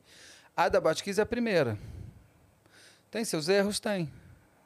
Mas deixa ser. Uhum. Vem a próxima. Você não pode parar. O brasileiro tem uma mania tudo tem que ser no primeiro ser bom, né? Uhum. Ah, se o primeiro não foi bom, para. Não foi, foi bom. Tá sendo. Tá, tá lá em top 10 ó, há Tá. dias. É, exato. Então tá, então tá ótimo. E os filmes da Suzane? Eu não vi os filmes da Suzane. Eu converso muito sobre isso com, com o Ulisses, né? Que ele fala, ah, eu não gosto. Eu falei, eu sei. Eu falo porque ele já falou aqui, já falou Ele mesmo. falou, é, pode falar. Ele é assim, eu não vi porque eu acho que para você fazer um- uma coisa de true crime dessa maneira, você precisa descobrir quem é aquela personagem principal e quem são os outros. Quem vai te contar são as pessoas que estiveram envolvidas com crime. Ela, sei lá, eles só ouviram, pelo que eu entendi, esses livros foram feitos só com base nos advogados de defesa. Aí você tem uma história contada por ela. Ela virou de novo a maestrina da história. A gente vai o quê? Vai ter... Porque a Liz Matsunaga é uma relação de um homem com uma mulher, numa relação abusiva, numa relação que vem de uma loucura dois, que passa para ser uma relação abusiva, é, que, que é, é de humilhação muito pesada. Então você tem uma transformação de homem. Agora ali é de um pai e uma mãe e de uma filha. Você vai me convencer o quê? Esses pais e essa mãe tem mais que morrer na paulada mesmo? Aí vai ser difícil, hein? Uma, uma coisa interessante que eu achei dos filmes, eu vi os dois. Você gostou? Gostei. Uma coisa que eu achei interessante na experiência de assistir os dois filmes é porque a gente tem, é, de um lado, o relato da acusação, do outro lado, o da defesa, né? E aí é, é muito interessante você ver onde se entrelaça, onde se separa, a narrativa que separa para onde vai para esse lado e para onde vai Sim. do outro. E no final das contas, assim, a gente com algum filtro, né, com a nossa peneira pessoal, você entendendo ali o, o quanto por cento, porque obviamente nenhuma das duas histórias é 100%, né? A, a- quando você monta a sua defesa, a culpa é 100% do outro, mesmo que você tenha 10%, porque daí ali no fringir dos ovos o juiz vai acabar ah, é, dando para todo mundo, mas você nunca vai falar a tua parte. Mas é, eu lembro que quando a gente conversou com a Thelma e o Salada, a gente conversou sobre isso também. E aí, é, eu não lembro se eu perguntei fora da hora, depois a gente falou no ar, não lembro exatamente isso, mas eu falei pra ele, acho que foi no ar, que eu falei assim, eu, eu tive a impressão que era uns 80-20 ali, a história de um lado do outro. E aí eles falaram, é mais ou menos isso É. mesmo. É mais ou menos isso Por mesmo. isso que falam que vai ter o terceiro filme agora, né? Ah, Com a- porque ela Instituto foi um sucesso. Com a, vi- né? é, com a É. visão da, da polícia, da É. perícia e tudo mais. Mas eu- eu achei Ah, interessante, não eu achei que era com essa visão. Eu achei interessante esse exercício. Independentemente da, da qualidade ou o Sim, que, que sim. seja desse olhar, mas Não, eu a achei interessante. Eu, A Santa Rita Filmes é uma boa produtora, deve ser boa a qualidade, não sei. eu, eu Uma boa gostei muito. aham. Eu gostei muito de assistir. é, e achei interessante alguns detalhes que eles colocaram, assim, que. É, por exemplo, tem uma cena X lá que ela, ela não necessariamente tem a ver com a história, não é nenhum spoiler o que eu vou falar, porque, enfim, nem tem Não, spoiler. eu não, tem vou, eu não vou spoiler. ver. Não, não, mas eu digo da É galera. porque eu tenho tanta coisa pra ver, eu não vou ver. Mas é que essa cena, ela não tem a ver com a história. Mas eu, eu achei de uma sutileza tão assim. Preocupada da produção, que é uma hora que eles estão pegando a estrada. E aí, na versão dela, ele tava dirigindo e tava meio que levando ela pro lugar. E ele tava todo doido e oferecendo cigarro pra ela e os caralho. Na versão dele, era o contrário, né? E aí é muito doido porque eles botaram uma sutileza nessa cena que é quando ela fala dele e quando ele fala dela, o irresponsável da cena tá sem cinto. Hum, ah, tem. É, é- Sabe? É uma é uma é uma bobagem. Eu falei assim, caramba, eles botaram de um jeito que tipo assim, ele é tão doidão ou ela é tão doidona, Hum, Inconsequente. inconsequente, sabe? E o outro na cena tá sempre Ai, vou. É. isso aqui. Ah, Eu isso falo é- cara, é. ninguém tava. Ai, vou. Ó, não, não tem um ai, vou essa, é uma, ali. é, essa é uma técnica de contar uma história que não começou aí. Depois- Até o Ulisses falou disso lá comigo. Vocês já viram a série The Affair? The Affair? The Affair é fantástica. Não. Mas é boa, mas é boa. Eu criei uma outra. Eu tenho uma série chamada A3, que está na Amazon, que é. Chama A3, não é porque tem sexo. Até tem, mas não é porque não sexo A3.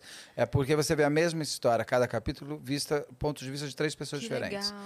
Então é, tem, esses, tem essas coisas. Ela tá com laço, não tá, ela tá mais bonita, tá mais feia, depende de quem vê e de quem fala. The Affair é o quê? O The Affair é uma série de uma família rica, americana, tal, tal, tal, onde no começo começa numa festa, não sei, agora não lembro, já faz tempo se é um Réveillon ou não, e tem um escritor, um marido da mulher, e ele sai e vai para a cidade. Então ele, ele vai começando uma história, ele vai ter uma amante e tal, sendo começa, você não sabe se é amante, se é mulher. Só que ele vai até um ponto da história, corta e volta pro começo da história pela visão dela. Hum. Então, na visão dele, ela é super sexy, gata.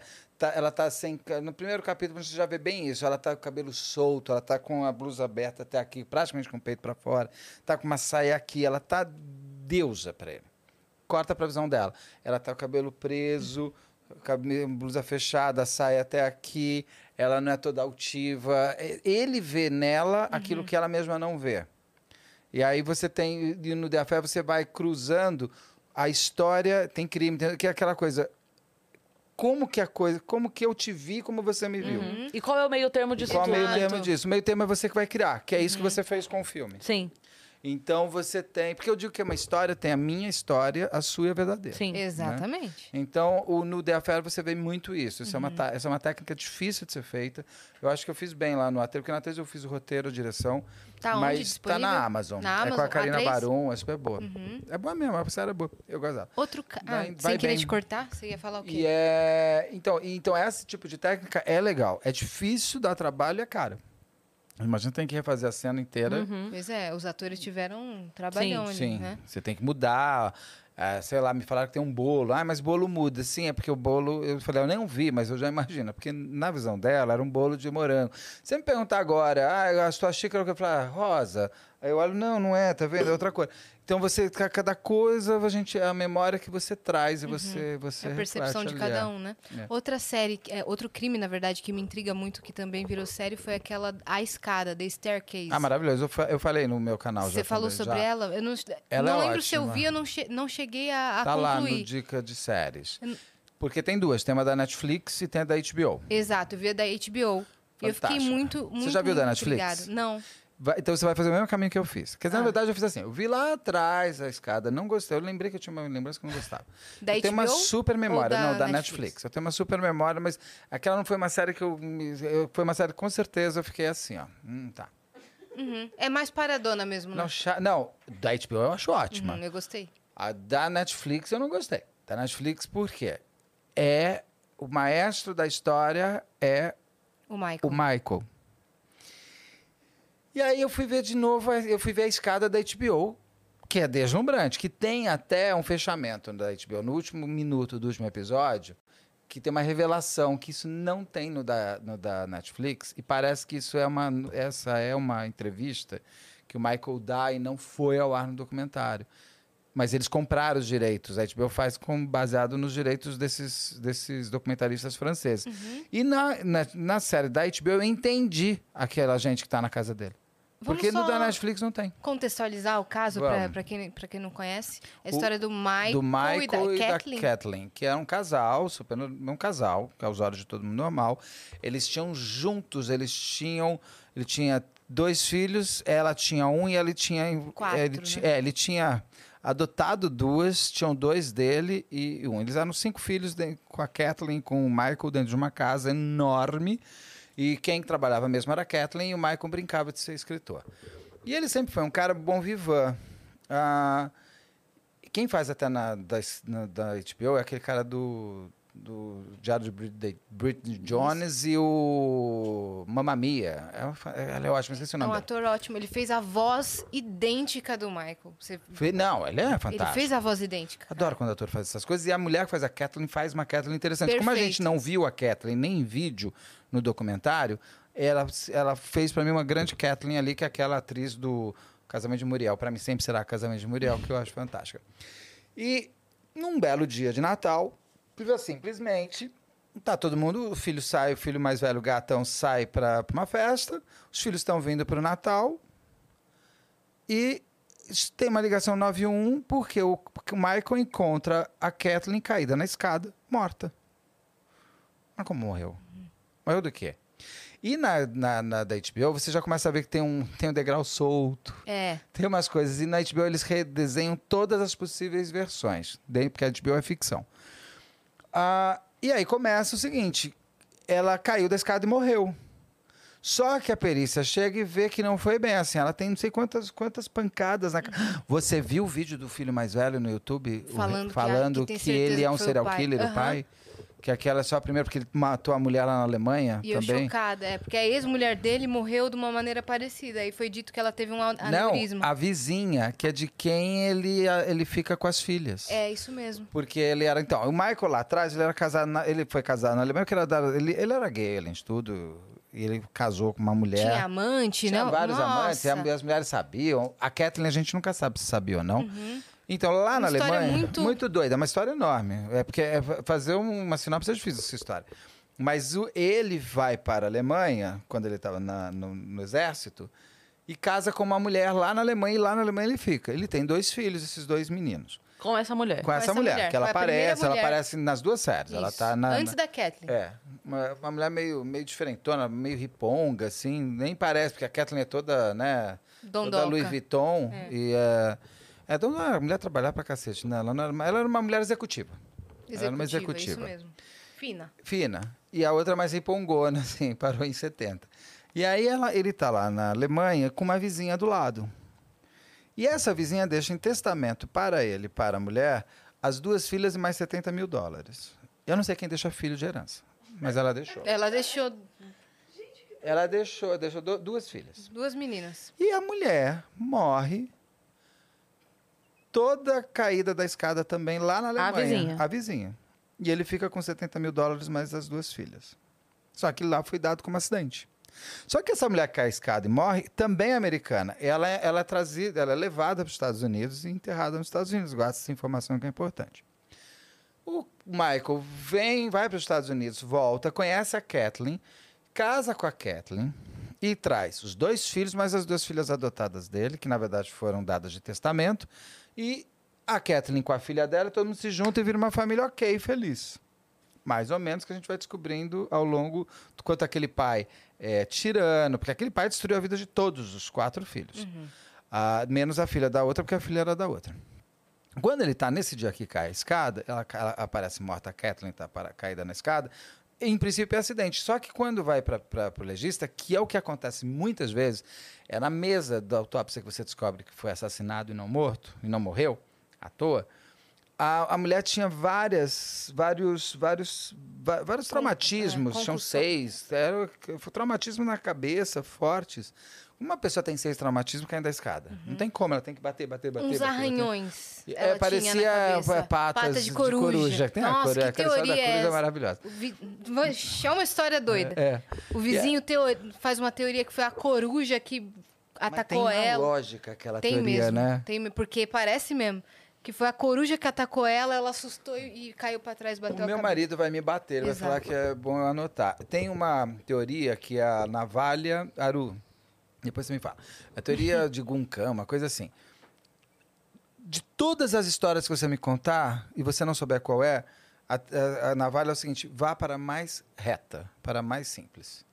E é verdade isso. Então, assim, essa história da cruz é ótima, mas ela é tão maluca É, é ser. muito maluco. Que não tem. Qual é a história? Qual, qual é a lógica mais simples? Ele matou ela. Uhum. Entendeu? Então, e aí você pega, Dura, eu não vou dar todo spoiler, ou vai lá. É, é isso daí. É. É que eu falo tanto dessa navalha que eu Ah. acho que eles já guardaram também. Ah, e aí o que é com meu marido que adora essa teoria e toda hora fala, qual é o nome daquele homem da navalha? Ele fala, é isso aí. É isso aí. Falo, Qual o nome do homem da navalha? E aí, é, e aí dentro dessa história você vai ver no da HBO, pela ficção toda a investigação, e no da Netflix, o que acontece? Você vai entender da HBO. Dois é, documentaristas franceses que tinham ganhado um Oscar por uma naquele ano, naquele ano que tudo acontece, por um documentário que tem a ver com esse tema que é que é o inocente culpado. É- Esse era o tema do mais ou menos do, do- do documentário que eles ganham o Oscar. Eles estavam buscando um novo personagem parecido. Eles leem uma matériazinha deste tamanho num jornal lá, falando dessa história desse cara que estava sendo investigado porque a mulher caiu da escada e morreu, ele podia ser o assassino. Eles falam, opa, isso daí pode ser um personagem. Eles ligam e falam assim, escuta, posso acompanhar até o julgamento? O advogado do Michael, que advogados criminalistas gostam de aparecer pela própria necessidade do trabalho, topa. Então você vai ver pela Netflix, começa. Só que na Netflix não explica essa entrada desses documentaristas. Não existe isso. Só que os caras foram achando que eles iam gravar, tipo, ah, a gente grava oito meses e acabou, né? Foram anos. Foram mais de dez anos. É. Porque ele é condenado, descondenado, condenado de novo, descondenado de novo. É, Aí vai assistir, porque assim é longuíssimo. O da Netflix, você vê o tempo inteiro, depois que você vê o da HBO, o quanto ele estava manipulando, organizando e sendo dono da história que estava sendo apresentada na Netflix. No documentário dos franceses. Fica lá, né? muito claro isso. E ainda mais com o filho mais velho agora, falando em todos os cantos, que o pai é um serial killer que matou a mulher da. Ah, e essa mulher lá da Alemanha fez exumação. Ela tá com as mesmas pancadas que, mano. que a outra tem. O Michael já morreu ou ele tá vivo? Michael tá vivo, né? Tá vivo? Tá vivo. Tá solto? querendo escrever um livro e tudo mais. Tá, ele foi, ele foi. O Michael, ele só. é, porque seguinte, uma coisa que a gente tem que entender, por isso que é importante, é, é, as pessoas não entendem assim, calma, foi anulado. Porque existe uma coisa chamada Estado de Direito. Se a gente, não, se a gente sair disso, a gente vai viver uma, uma- uma- um problema sério. Existem ritos de um julgamento que não podem ser quebrados. Existe, existem coisas no- durante um processo de investigação que não pode ser abusado. Veja o caso Abate Kiss, que foi anulado, tem todas as justificativas legais, e se não foram cumpridas, tem que ser. Você tem é, é o caso do, do pai do Eduardo, do, do Bernardo Boldrini, o pai também vai ser julgado novamente. Nossa, esse, outro, esse é outro São caso. casos, mesmo. são Esse casos mexe que- demais que- comigo, cara. São casos que eu fiz agora um né? comentário e são casos que as pessoas percebem quanto me. Não é porque o Bernardo é bonitinho, as pessoas não entendem. Não é porque ele é bonitinho, branquinho, não é nada disso. É porque ele entrou num fórum pedindo socorro e fala assim: É. pai, pelo amor de Deus, gente, me deixa voltar para minha casa, me dá uma família nova, eu não quero ficar lá. É. O pai, ele, ele, ele condicionou Ele o menino todo a mundo, ficar cara. louco para ele gravar e mostrar. Tá vendo? Ele era louco. Olha, menino louco. Olha, ele pega um facão para mostrar. Lógico, um pai como você. Então, é tanta. Porque é- é- uma pessoa entrar no lugar, pedir socorro, não me, me tira daquela casa. Uma E- criança. Uma criança. E o Ministério Público não faz nada. É, o caso dele é. Nada, nada, não faz nada. Ah, mas sabe o que é? É, Você mesmo está falando que existe a lei, tá, gente? Tudo bem. Então, mas tem que ter dentro da lei alguma coisa que o menino entrando pedindo socorro, esse menino precisa de uma medida protetiva. Mesmo dentro da lei. E Daí você Né? tem a medida protetiva, o pai não vai Vai estar, ele alguém vai para um vai- orfanato, que exato. seja, sei lá. Eu falo isso, você não gosta do teu filho? Eu falei isso no do, do comentário do Bernardo. Você não gosta do teu filho? Tá tudo certo, tá tudo errado, mas tá tudo certo. Pai e mãe não tem que amar ninguém, não. Eu acho que isso é bobagem, você pode não gostar, você pode gostar. Eu acho estranho, porque eu fui muito amado pelo meu pai e sou muito amado pela minha mãe. Eu acho que eu sou amado até hoje pelo meu pai, porque ele está em algum lugar e está me amando. Eu acho triste quem não é amado por pai e mãe, mas isso a gente vai resolver em terapia. Então você faz assim, você não gosta do teu filho, deixa ele tratar você em terapia. Mas não mata o menino. Ele não é seu. ele Ele, não é uma coisa. Mesmo coisa a gente tem que cuidar. Assim, e- e- e- ah, sabe porque eu não queria, mas sabe, ele nunca confessou, né? O pai do Bernardo Bodrini disse que ele não fez nada. Só a madrasta. O os Nardoni também falaram que fizeram nada. Mas eu estava falando do da, Da- escada. Da escada. Que eu estava terminando de falar dele. Daí. Ah, não, não. Eu tava falando então. Dele, ele foi rejulgado. Por quê? Tem um perito que mente o tempo inteiro. Aquele homem da escada. Sabe aquele homem que fica na escadinha ali? Ele é um mentiroso safado. Por quê? Ele- é é perguntado para ele: quantos casos você fez parecido com esse na sua vida? Ele fala: 200. Ele fala assim, porque ele estava querendo dizer o seguinte: que tudo que ele estava falando era era inquestionável, porque ele era o expert de crimes de pessoas que eram da escada. É um padrão. É, não, padrão, ele sabia tudo. Então, ele para dizer isso, ele estava botando o currículo dele à mesa. É descoberto depois que ele mentiu, que ele nunca tinha feito nada daquilo, que ele, ele no máximo tinha feito cinco casos na vida, isso aquilo. Essa mentira dele, exatamente por ele ser o perito da história, o perito da polícia, põe a, põe a bancarrota. E ele, ele, ele poderia, inclusive, ser considerado inocente, porque ele fica preso durante anos, acho que uns oito anos, nove anos. E aí o que é feito? Como o julgamento foi anulado, ele teria que ir para novo júri. Eles entram num acordo que ele assumiria que matou, mas é, de uma maneira acidental. Então a pena dele seria tipo nove anos. E ele já tinha cumprido dez. Então ele sairia já com tudo quitado com a justiça. E ele se negava, se negava porque ele queria ser dado como inocente. Só que ele fez, o cara veio para si e falou: já tá velho, já não aguento mais você, o, o, o, o advogado. Você não tem grana para porra nenhuma, eu tô aqui trabalhando de graça, pro abono já. Vamos fazer assim? Vai. Ele pegou e foi. Então ele pega e ele aceita porque ele matou é, sem querer. Aí foi sem querer que eu matei. E aí ele sai pela porta da frente. A família da Kathleen fica muito da puta da vida com razão. E ele é inocente. Ele, é- ele- ele hoje não é um inocente, mas ele é um homem que cumpriu todas as suas obrigações. Ele é um homem livre. E tem, inclusive, que aparece muito bem no da HBO, que não aparece da Netflix. Que é assim, uma, assim, umas loucuras, são as loucuras a dois mesmo, né? A montadora, a editora do documentário, a francesa, se apaixona por esse homem Realmente. editando o homem. E ela passa a acreditar que ele não fez nada. E ela está editando, gente. E ela Então, começa a se corresponder ali- com ele por carta. Ela e o outro produtor compram a ideia de que ele não matou. Tem um produtor só que fala assim: para. Mesmo se matou ou não matou, a gente tem que ser isento aqui. Se você colocar a cena dessa maneira, eu quero que coloque uma cena de alguém falando o contrário. Isso daqui tá ficando tendencioso. E ela, tarada no homem que ela nem conhecia, e o Uhum. outro, mesmo. que ficou ali todo bobo de fã do outro homem também, caíram de quatro pra ele e lá. Então, por isso que o documentário da Netflix. Ele é tendencioso pra caramba. Ali é ele organizando a história que vai ser Não contada. explica nada, né? E a montadora se apaixona. Ela, cara, ela pega avião. Vai até a prisão. Pra visitar ele. Sai lá. Porque ela não mora em Nova York. Cara, tá gostoso, ainda faço umas compras. Ele mora no meio de, um- de um- de uma cidade ali, eu acho que é de Virgínia, não sei onde é.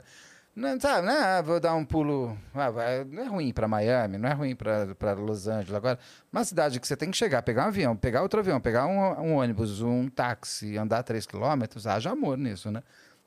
Ela vai até a cadeia, ela fica indo visitar ele. Eu fico pensando quanto que ela gastou de passagem de avião. Pois é. Não foi porque essa mulher devia ter milhas, porque não é possível tanto amor assim. Aluga a casa. É. O documentário nem tinha dado grana, da onde que ela tinha. aluga a casa, tudo mais. E ela banca esse cara até ele sair da quando ele sai da cadeia, porque a história é vamos casar e nós vamos morar na França. Ele sai e fala: ah, não quero mais não, vou fazer nada não. É, juro Tchau. por Deus. Tchau, porque agora eu quero ser feliz, vou pegar meus machos, sair da minha frente. Não Uhum. Mudei gosto de de, mulher. Não fala mais comigo. Aí agora ele tá com outro cara. Ah, ninguém sabe. e ela Ninguém ficou sabe. puta. É. ah. Ah. vá. E é a Juliette Binoche que faz a francesa. a atriz, né? Super atriz, imagina. Um elencaço a escada da HBO. Muito Elencaço. boa, muito boa a série. Cara, que doido. Essa, a escada vale a pena, é rapidinho. Você vê na HBO, são oito episódios, né? É, acho que são seis ou oito episódios. É. Da Netflix é longo. Uhum. Minha mãe, daquilo lá não para. Qual outro caso que você falou, fez análise assim, que não foi esse caso que explodiu na mídia, mas que explodiu no seu canal, por exemplo? Teve um que foi a mulher do, do, do freezer. A mulher que pôs o homem no freezer, o marido no freezer. Era um crime, não sei se você viu, que ela. Tem um quê de Liz Matsunaga. Porque eu estava um domingo na minha casa, me liga um advogado de defesa falando, Beto, eu gosto muito do seu, do seu trabalho que. Eu falei, obrigado. Eu tenho uma. uma... Não, obrigado. é, Ah, obrigado, gosto muito, quer gosta- obrigado? Bom. o pessoal gosta de mim, obrigado. Aí ele falou, ele falou, você, não quer. Eu tenho uma cliente assim, assim, que ela vai se entregar amanhã. E foi muito importante eu ter mudado, inclusive, meu minha ponto, minha, minha forma de analisar crimes, sair do gelado da investigação e passar a ver a vitimologia, porque tanto que que eu sou uma pessoa educada, isso faz parte da minha natureza. Mas às vezes eu posso ficar mais, gel, mais frio numa entrevista, porque eu sou humano. Talvez se eu não tivesse passado por essa mudança de, de, de visão em função de uma pessoa chegar e ter sido construída como uma assassina, a, a entrevista com a Cláudia, que é essa mulher, talvez tivesse sido diferente. Podia ser até melhor, mas não foi o que aconteceu. Ele me falou, olha, é é uma mulher assim, assim, que ela matou o marido e botou no freezer. Eu falei, era oito e meia da manhã, domingo. Eu falei, Bom falei, dia. Nossa senhora, acordei. Já estava acordado, falei assim. E o meu, a gente estava tomando café, meu marido falou assim: ela matou o marido e pôs no freezer, o Aru olhou pra minha cara. Eu falei.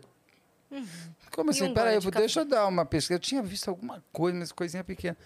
Falei, não, mas o que, que você quer? Ela falou, ela vai se entregar amanhã, eu queria que ela contasse a história dela pra você. Você, você quer entrevistar ela? Eu falei, Sem nenhum Quero. freezer perto. tem gente que falou assim, teve, você acredita que gente perguntou quanto que eu ganhei?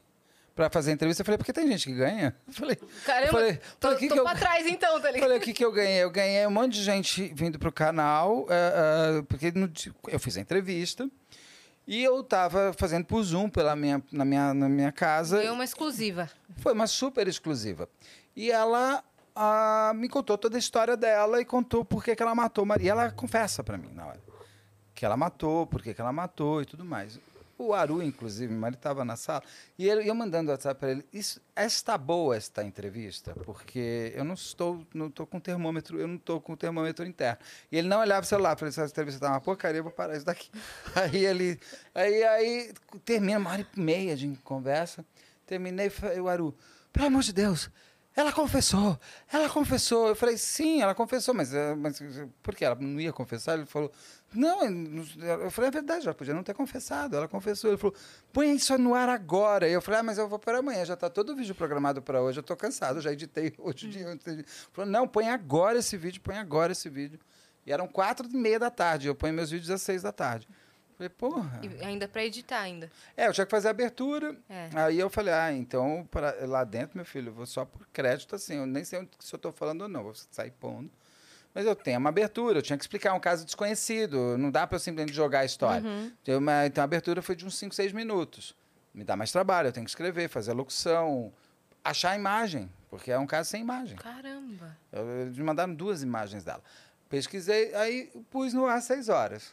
Aí, eu, sei lá, o certo é da primeira hora que aparece aqui, vai, 6 mil views. 30 mil views. Eu fiz assim, eu acho que o YouTube tá louco. Aquilo fez, foi, mas explodiu. No dia seguinte, eu comecei, eu vi isso na Globo News, na Record, eles pegaram tudo pedaço, na, a Record até pediu para usar.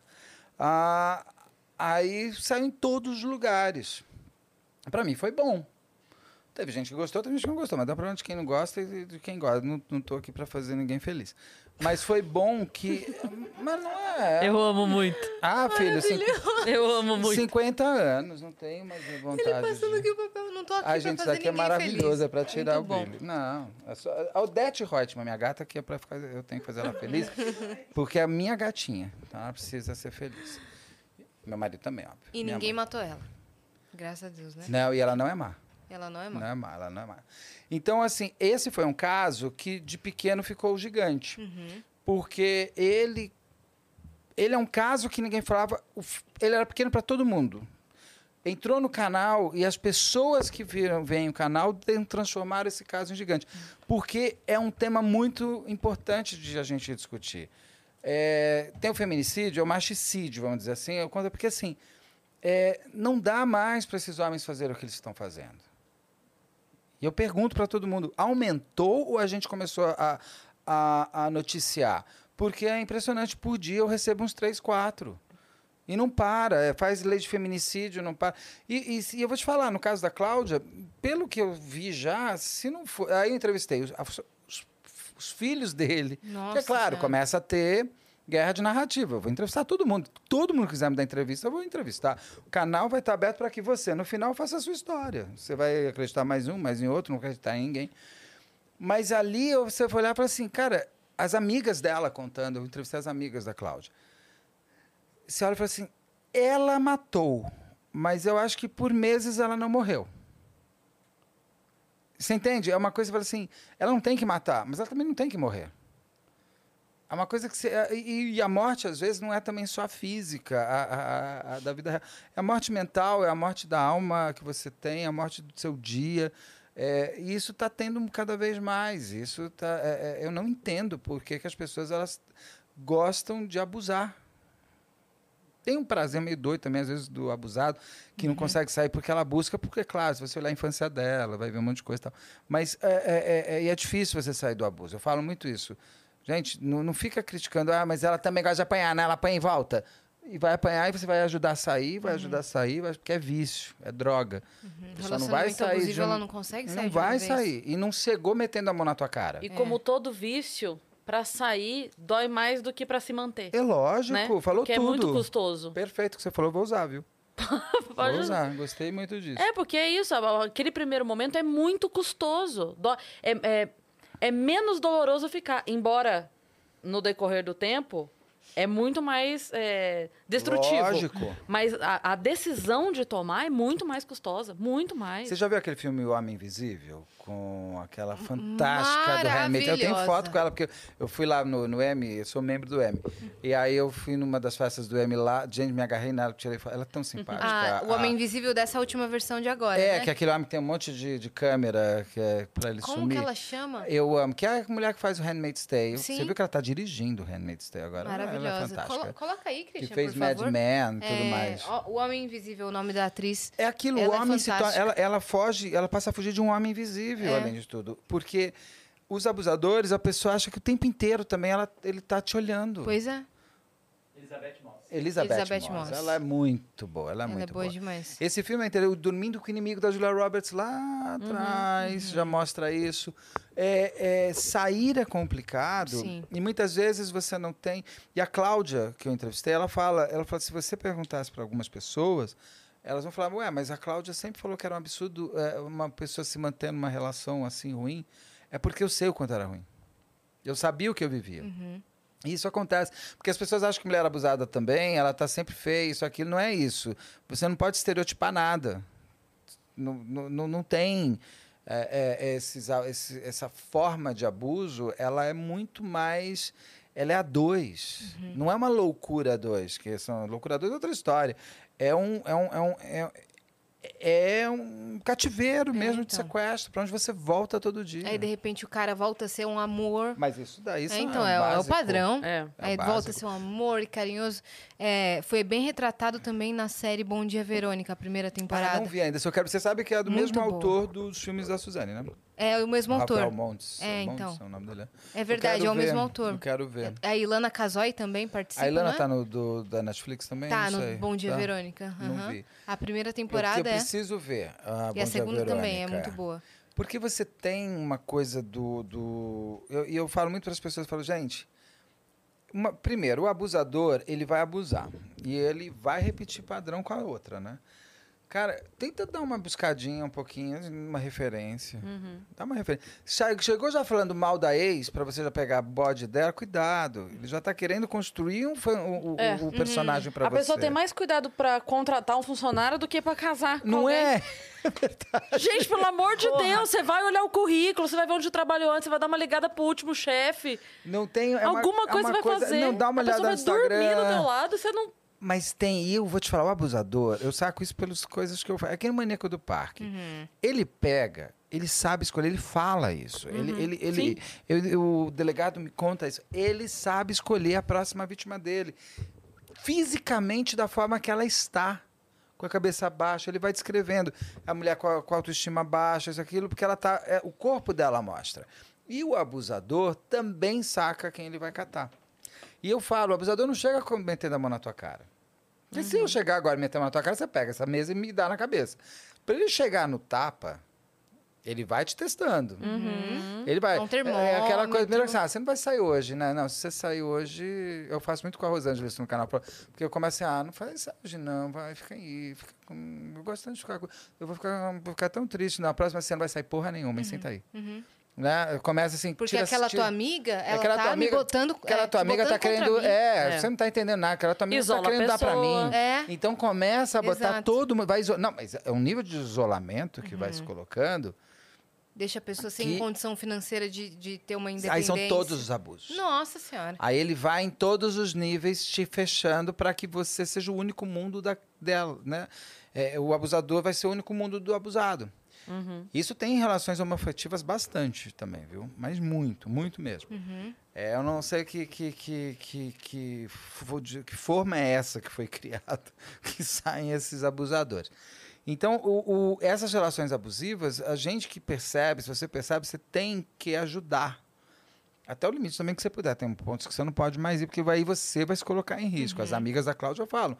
Tem uma vez que ela foi pegar e o cara quase meteu a mão na cara dela. E ela falou, peraí.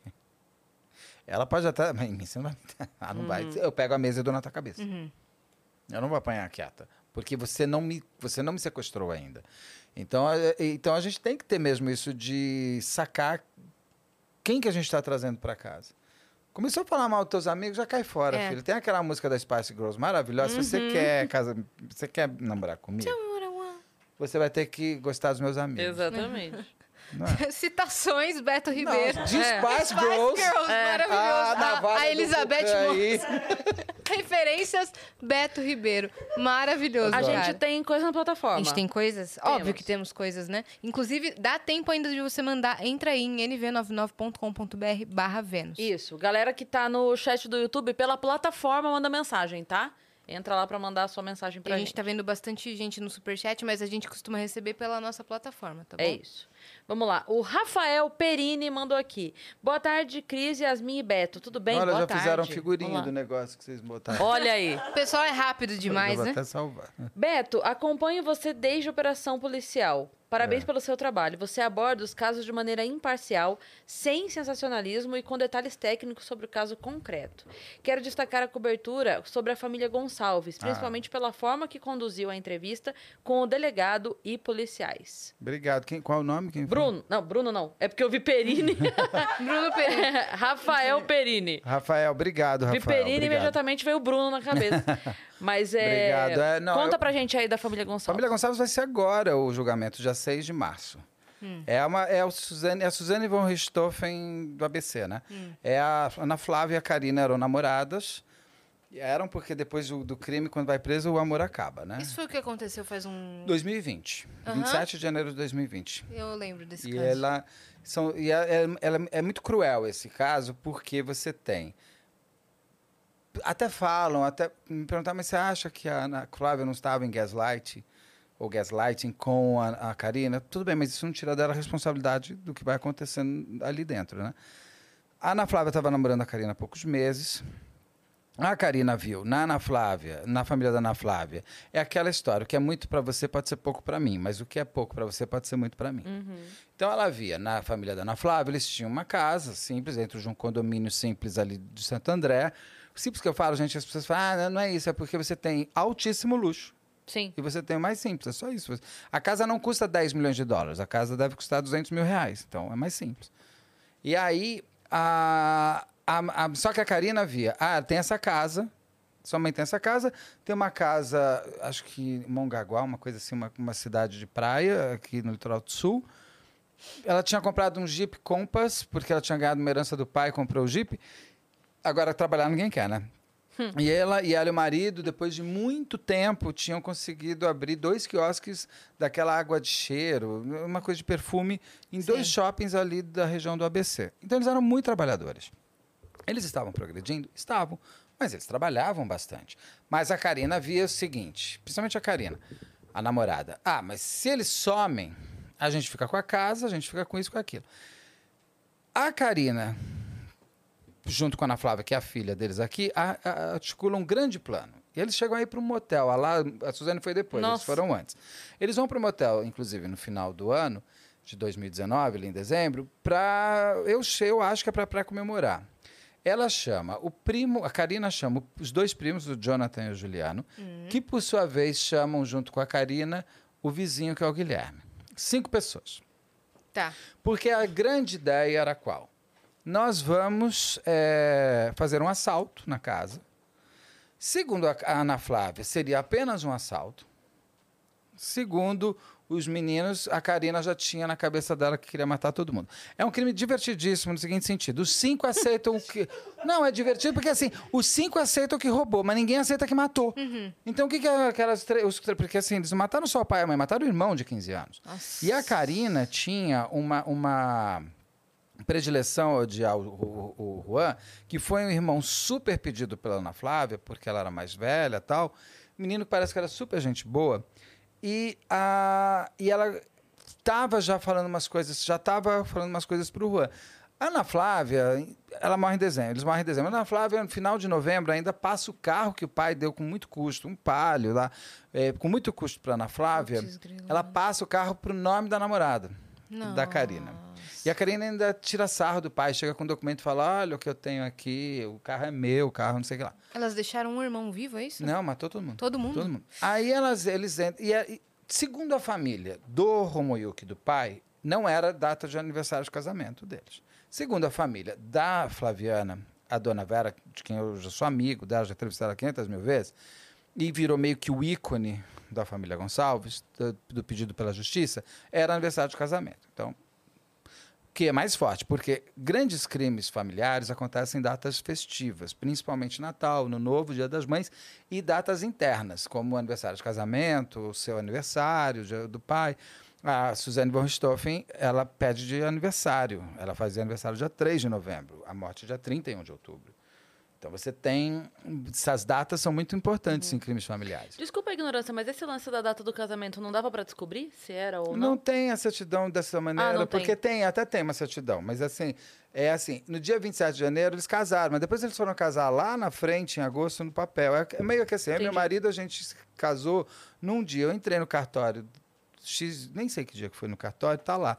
Se você for pesquisar, vai dar a data do cartório, mas eu não casei naquele dia. Para mim, eu casei no outro dia, que eu nem lembro qual é. Porque para mim é o dia do quando eu conheci, já casei. Então, assim, é que tem essas coisas de. É, é, uma- é relevante a data? É, porque é inclusive por isso que eles estavam todos na casa naquele dia. Porque o Romoio estava esperando a Flaviana chegar para eles fazerem um jantar para os filhos. Porque a data de aniversário de casamento, ela mata o pai e a mãe no dia que se eles não tivessem casado, ela não teria nascido. Você percebe, tem muitas simbologias aí muito fortes para um crime. Ah, mas isso para o crime, pro, pro, pro, pra pena não vai ser nada. Sim, mas eu não estou olhando só a pena que ela vai ter. Eu quero saber a história que, que a gente tem que contar. Bom, mas nesse dia de janeiro, então eles decidem que eles vão entrar. E é uma coisa muito doida. Ela vai antes, porque ela fala, não, é porque minha mãe tinha um cofre e lá dentro tinha 80 mil reais. É mentira, porque ela tinha comprado o Jeep Compass com esses 80 mil reais. Tinha um cofre. O cofre é aqueles que você tira na mão. Eu vi esse cofre ali. Ué, mas se você só queria roubar o cofre, Ana Flávia, querida, você entra, tem todas as câmeras de segurança. Eu não entendo, esse povo não, não vê câmera, eles acham que. Eles não devem assistir ao, ao- ao meu canal. por exemplo. Porque, Quer roubar alguém? Me siga! porque Inscreve no canal. Dicas. Venha ver como matar. A, a. Suzane e o Daniel ficaram vendo CSI, É, Miami. Esse foi um outro erro antes. deles. Mas ele aqui não tem nada a ver. Esse cara Nada a botando. ver. É, é, meia, o Salada conta isso. Meia na cabeça, podia ter cabelo. Dá. Bom, mas da Ana Flávia, eles, ela entra, ela fica no dia que vai acontecer tudo, ela entra e fica no, no condomínio. Porque ela leva os, os meninos já para ver como é que é a casa, tudo. Se você quer roubar um cofre e você quer roubar. Por que, que você já não entrou e não pegou o cofre? Vai direto no cofre. e, e pega o cofre e vai embora.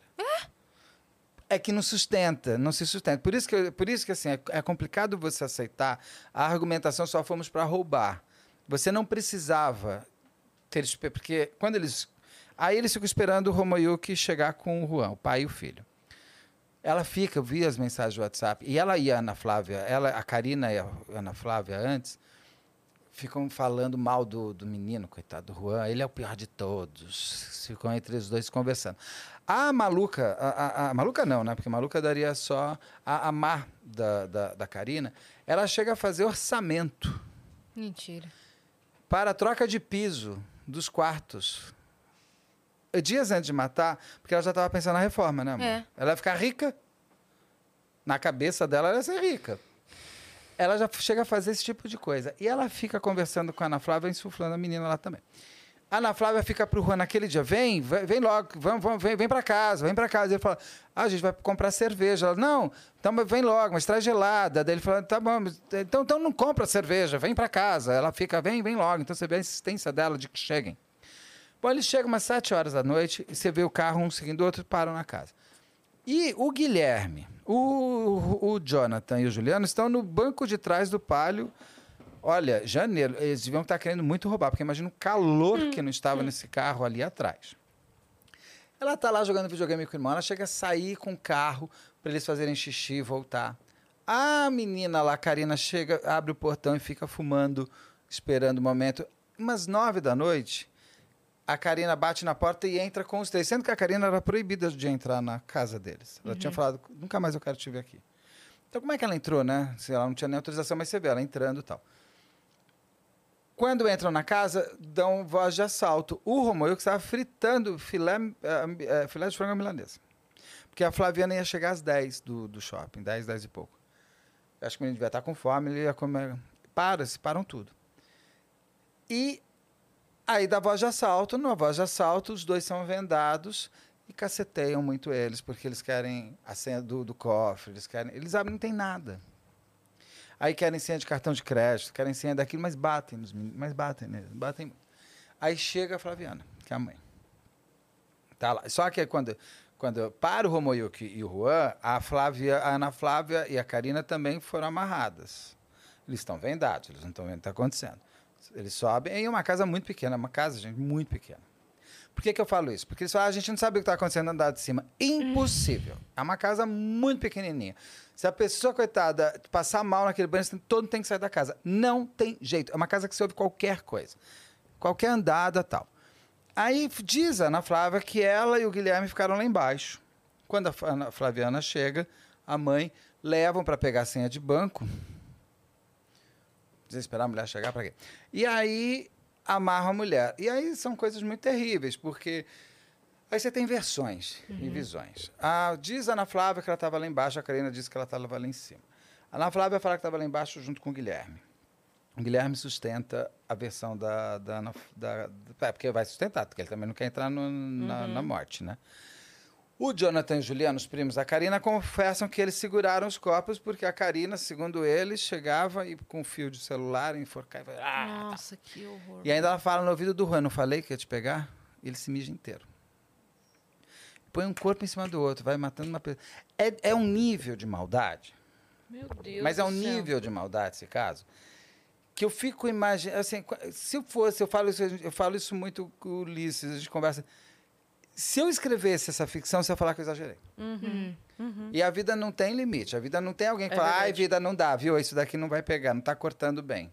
Isso daqui não está ajustando bem. Não é crível. Não, é, não é crível. Não é E a crível. vida vai falar, não é, deixa eu É. te mostrar. A gente brinca isso, é, no meio da comédia tem alguns golpes que humoristas já sofreram, e a gente brinca isso, que se a gente fosse vender pra Netflix a história, Não é eles iam crível. pegar e falar assim, desculpa, Não é crível. divide, Tá muito faz inventado. vários Não, personagens... na minha sala de não roteiro dá, com 87 desculpa. pessoas. A gente não chega a gente nisso. chegou e ele falou que isso não é crível. Isso- hoje em dia é esse, né? De uma série falei, de... então, mas é que fizeram. Eu te juro, tem câmeras. Que é a Aconteceu. celular. Eu- a, gente, a gente prova pra você. É, cara. Mas é, é isso, não é crível. A vida real não Nossa, tem que limite. caso terrível. E vai é ser terrível. julgado O agora, é isso? O julgamento não para de ser adiado, né? Porque Aham. assim, ele, ele foi ano passado já três vezes. Ou quatro, acho que é três.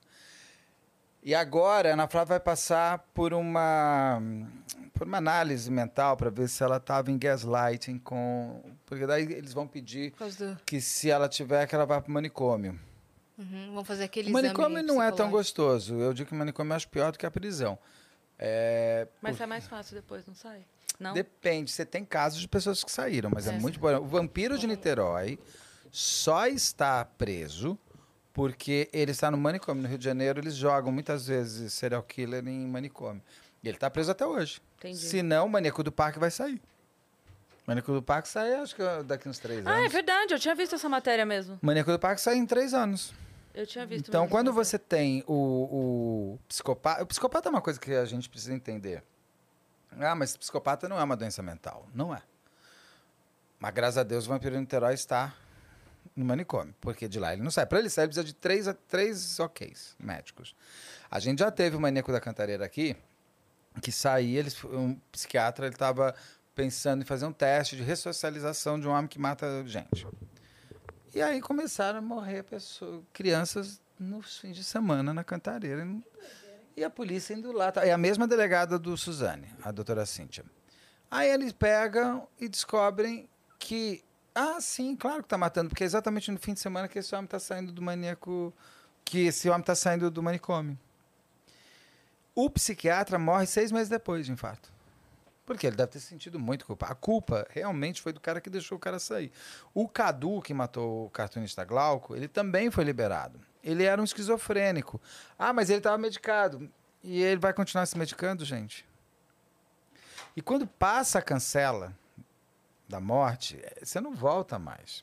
Então ele foi solto, o Cadu, e morreu, em, acho que em Goiânia, se eu não me engano, tentando assaltar ou matar outro cara, ele morreu. Confronto com a polícia. Então, assim, ah, é mais difícil sair, não é impossível. Volto com o exemplo do vampiro de Niterói. Sim. Tá preso. Até Tem mais agora. uma aí, você quer? Eu Tem. vou- vou Tem mais várias. Olha só. O Tiago, o Tiago, pai do Gabriel, mandou: Beto, considerando que a maioria dos ass- dos assassinos são psicopatas e os crimes acontecem de forma não intuitiva e sim premeditada, na sua visão, por que, que a maioria dos crimes possuem provas e evidências? Você considera que eles não tenham inteligência suficiente para planejar um crime perfeito? Ou aquela história de que eles gostam de serem perseguidos e pegos faz sentido para você? Cris Ias, amo. Beijo, Tiago. No- é o que a gente tava Thiago. falando aqui agora há pouco, né? Sobre Tudo bom, Thiago? É, eu não sou, não sou na Beatriz, não sou o Guido, hein? É, não, mas eu já tô, trabalho também há, desde 2010, eu já me dou o direito, às vezes, de, de palpitar. E eu sou É, roteirista. e você já participou de várias sim, análises. já, não, eu li muitos processos, vi- eu entrevistei muita gente em entrevista, eu gosto de entrevistar. Mas em cima disso, assim, só uma coisa, nem todos os crimes são feitos por psicopatas. Tem crimes que são feitos apenas por pessoas más. Uhum. Então, assim, é, seria muito fácil para nós aqui, ah, é psicopata, então não vou me preocupar porque eu nunca passarei por Uhum. Ou isso. por psicóticos também. É, também tem. Mas nem todos os crimes você tem é, obrigatoriamente um transtorno de personalidade ou uma doença mental envolvida. Você pode simplesmente ser uma pessoa ruim. Isso acontece. Ah, é- é, Agora, com relação a por que que deixam provas, é porque são os crimes que a gente descobre, né? Eu sempre falo, os bons crimes que aconteceram, as pessoas foram enterradas como crime normal, é, é morte natural. A gente não sabe. É lógico que você tem crime que a gente não sabe nem que é crime. E tem crimes que nunca foram desvendados, ou porque foram Nunca mal foram investigados, é, ou foram mal investigados, porque isso, infelizmente, tem que cair na mão das pessoas que gostam de descobrir o crime, ou são provas que não foram olhadas, é laudo que o, o, o perito fez e chegou e o cara não viu. Ó, tem um crime, acho que é. Sempre é esse o nome da cidade, mas é um cara da bicicleta. É um, é um, é um, é um, tinha uma delegada, ela estava nessa cidade, acho que é Rio Pires, Ribeirão Pires. Ah, eu vou fazer esse caso comentado em breve. Ela estava como delegada de uma cidade ali.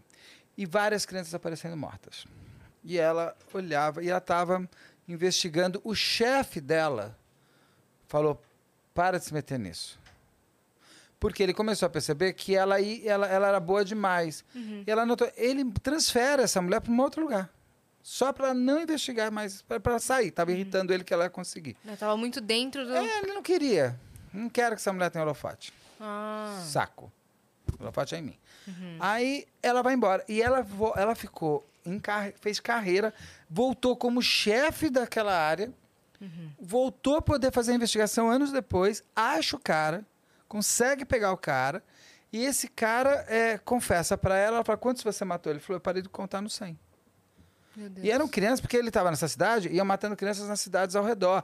E matava na porrada. Era um- a morte dessas crianças era, um- é- é uma morte horrorosa. Crianças de até 6, 5, 6 anos. E se ela tivesse, se tivesse deixado ela investigar, quantas crianças ele não teria matado? Então você tem crimes que são mal investigados simplesmente porque o, o, o, o delegado não abriu e olhou o laudo que o perito mandou. Uhum. Ah, a doutora Rosângela estava contando que ela conseguiu desvendar um crime. Acho que você estava até online nesse, nesse horário. É, que ela conseguiu desvendar o crime anos depois, Uhum. que mostraram as evidências e fotos para ela. Ela já notou um objeto, já foi atrás, conseguiu descobrir o É, culpado Anos depois. anos depois. Mas você tem que ter a vontade É. de fazer. Você tem o caso da Vitória Natalini. Ah, mas isso só com pobre acontece. A Vitória Natalini, ela, ela é uma menina de uma escola caresésima aqui de São Paulo, que foi fazer uma excursão que, é, de, de estudo, foi morta, foi dada como morta natural na primeira análise do IML. O pai entrou, encheu o saco que foi feito o segundo ML, eh, foi feita uma segunda análise do ML de São Paulo e foi dado. Ela, tá- ela, ela estava asfixiada, ela tinha marca no pescoço. Nossa, gente. Então, assim, o que, que aquele legista que estava lá no IML, lá do não sei qual que é, por que, que esse homem não, se não, não, não tiram essa pessoa? Porque essa Como pessoa. que isso é morte essa natural? pessoa é horrorosa, essa pessoa não tem que estar trabalhando. Ah, mas sabe o que é? São muitos casos, então sai. Vai, quer, vai para Dupont. Vai, é, Dupont paga bem pra caramba. Mas vai fazer as faculdades que eles querem tudo mais. Você não quer, você não gosta, bicho, cai fora. Não tenho mais paciência pra, pra, pra gente que fala pra mim. Ah, é que é muita coisa. Você não sabe o que é. Você sabe o que é a minha vida? Que é meus problemas também. E eu, os meus, meus eu tô resolvendo. Então, assim, não dá, eu não vou.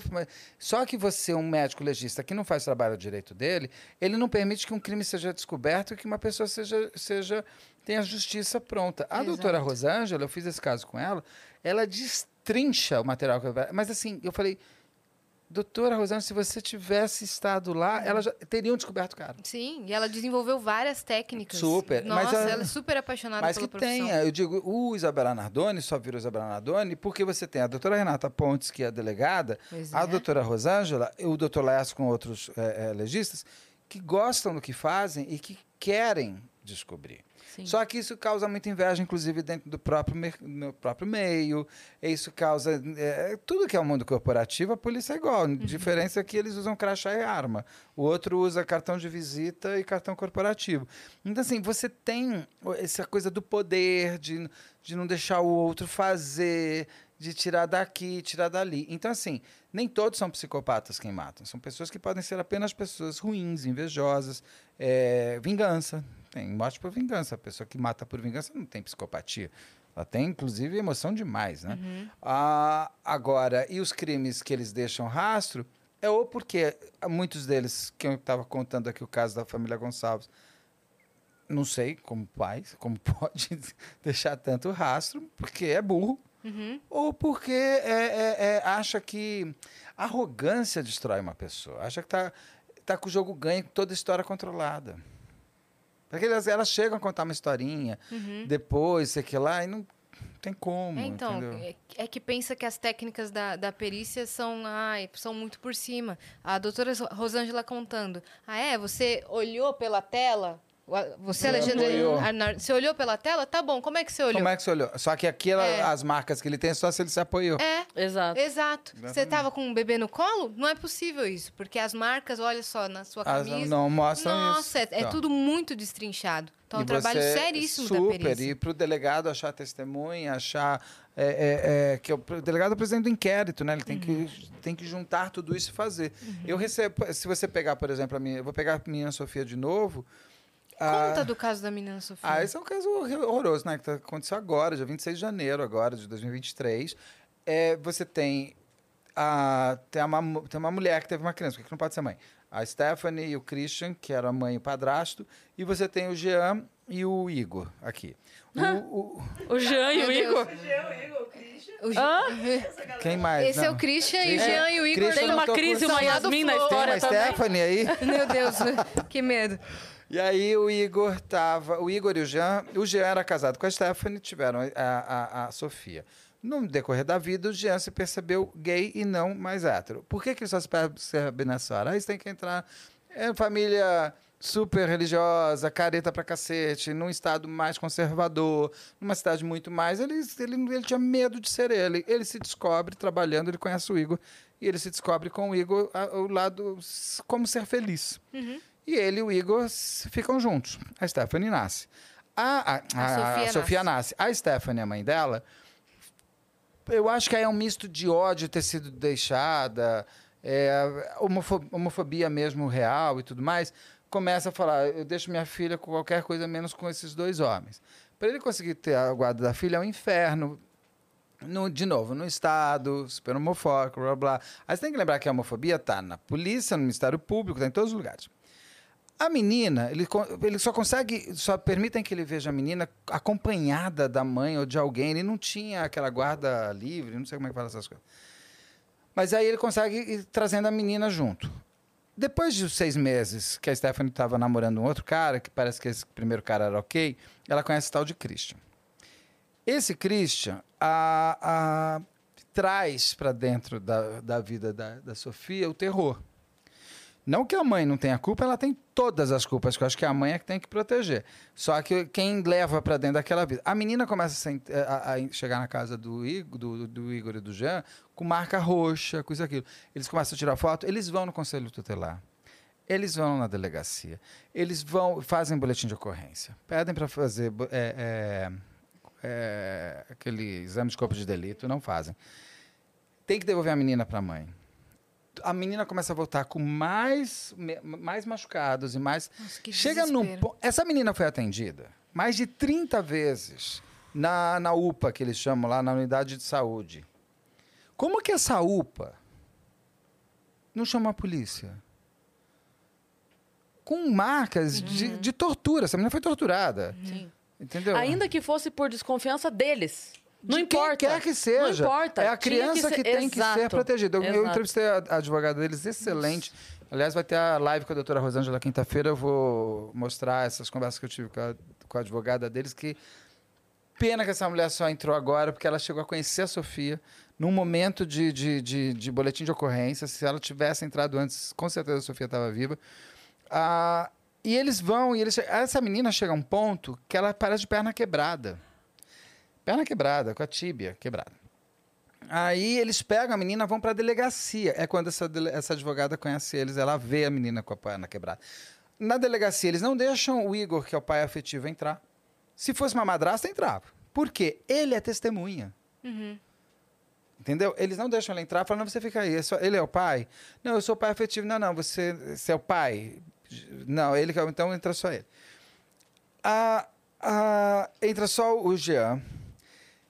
Eles têm um boletim de ocorrência feito em janeiro de 2021. A audiência é feita em agosto. Não fizeram nem exame de corpo de delito na menina, nada. Agora, agora que tudo estourou, que o conselho tutelar foi chamado 500 mil vezes. O conselho tutelar vai na casa da menina. Parece que na casa da menina tinha assim lixo no chão. Entendeu? Essa menina, essa menina, ela morre.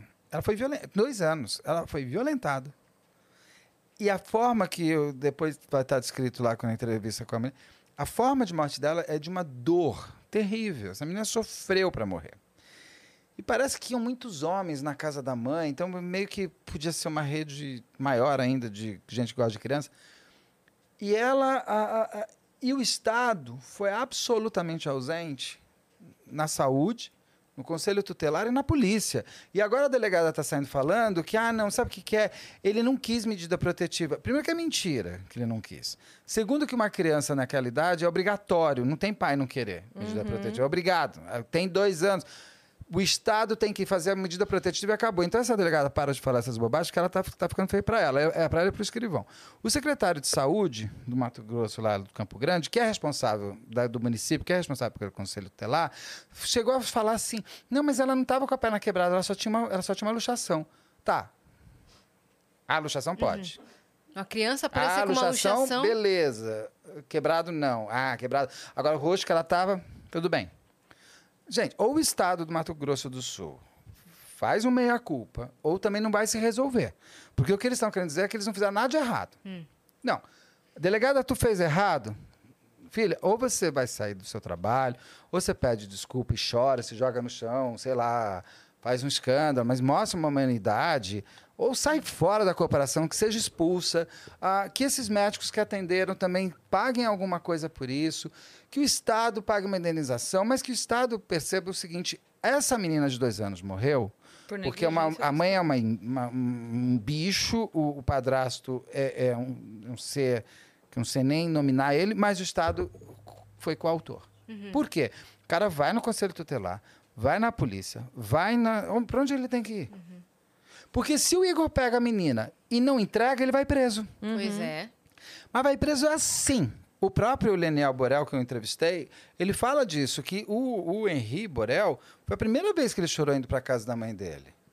Tanto que ele conversa sobre isso com a, a, a, a Mi- a Michelle, eu ia falar com a Monique.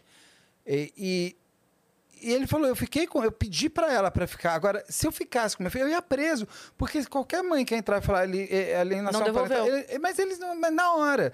Ainda mais vão pegar, voltar para o Sofia, dois homens. O que, que essas bichas estão fazendo com essa menina? E eu entrar arrebentando a porta. Porque é homofóbico. Tem que parar. Como disse a advogada do Jean e do, e do, e do Igor, ali é uma coisa assim, eles olham a família, não a criança. Ah, não, tá aqui bonitinho, a mãe, a mãe bonitinha com o padrasto bonitinho, tudo branquinho, tudo... Ah, mas a casa tá um lixo, a menina tá roxa, a menina tá... Ah, não, mas olha, na foto fica tão bem, né? Deixa lá. Ah, vou pegar com, essa- com esses dois gays aqui? Que coisa feia. Isso não é família. Entendeu? Então você tem que isso tem que se tem que tem que virar o jogo, porque se não virar, vai ter muita criança assim, vai ter muita. E a Sofia é isso, a Sofia ela é o, o retrato de um despreparo do Estado e principalmente é o invisível. É. Virou invisível de Ah, novo. em que pé que tá isso? Acabou de acontecer, eles estão presos, a Stephanie. E, olha, de- detalhe, a Stephanie tinha sido a menina, uma criança. Eu, eu sou super. Eu tenho minha gata. Mas olha o que acontece. Vai ao conselho tutelar, não tira a menina, vê lixo no chão, tudo mais e tal, não tira a menina. Aí ela fez um cachorro morrer de fome. Porque, lógico, essa deve ter uma psicopatia, né? Porque já começou a testar no cachorro, né? Aí foram e aí ela estava respondendo o processo. Tem que responder o processo pelo cachorro. Aí um gato foi encontrado. Quando foram, foram lá, um gato estava morto. Um gato. Gente, eu tenho gato. Gato não morre fácil. É. Gato para morrer, Por bicho. isso que falam que gato tem sete vidas? Não, a, a minha deve ter 812, porque eu já, já passou. E gato, é muito raro você ter um gato que chegou e está morto. O gato, ele, ele sofre muito para morrer. Geralmente, o- gatos domésticos de casa, você acaba até fazendo eutanásia, porque você não vai deixar o bicho sofrer até o final. Para um gato ter morrido, ter sido encontrado... Um gato estava morto há oito dias embaixo do sofá. Não, além de tudo, uma porca. Além de tudo, uma pessoa porca. Porque É, o como lixo todo você- estourado na casa, ela não é, tava já nem tava sentindo. o cheiro, imagina, já tava, o cheiro tava Que nela já, né? horror, cara. Então essa é uma história muito doida. Uhum. Sendo que a mãe dela, a mãe dela ainda tentou é, a, mãe, a mãe, a avó, ela ainda avisa pro Jean, pelo amor de Deus, a gente tem que tirar. Aí o Jean abre o negócio, quando chama, a avó fala, não, não falei nada disso. Porque as pessoas vão tirando também o corpo, sabe? Vão Uhum. tirando, vão fazendo, ah, não, não vou fazer isso com a minha filha. Então é uma coisa assim, que claro, ninguém imagina que vai chegar nesse ponto. Deu no, deu no que deu, né? Agora, detalhe, dentro daquela casa onde a, a- a Sofia morreu, a Stephanie tem um bebê que acabou de ter com o Christian. Como esse povo vai tendo filho, né? Parem de ter filho assim, gente. Você não gosta de filho? Não tem. E o Christian tem um filho dele de quatro anos, que parece que o menino também estava passando por esse tipo de coisa. Ele seria o próximo. Sabe?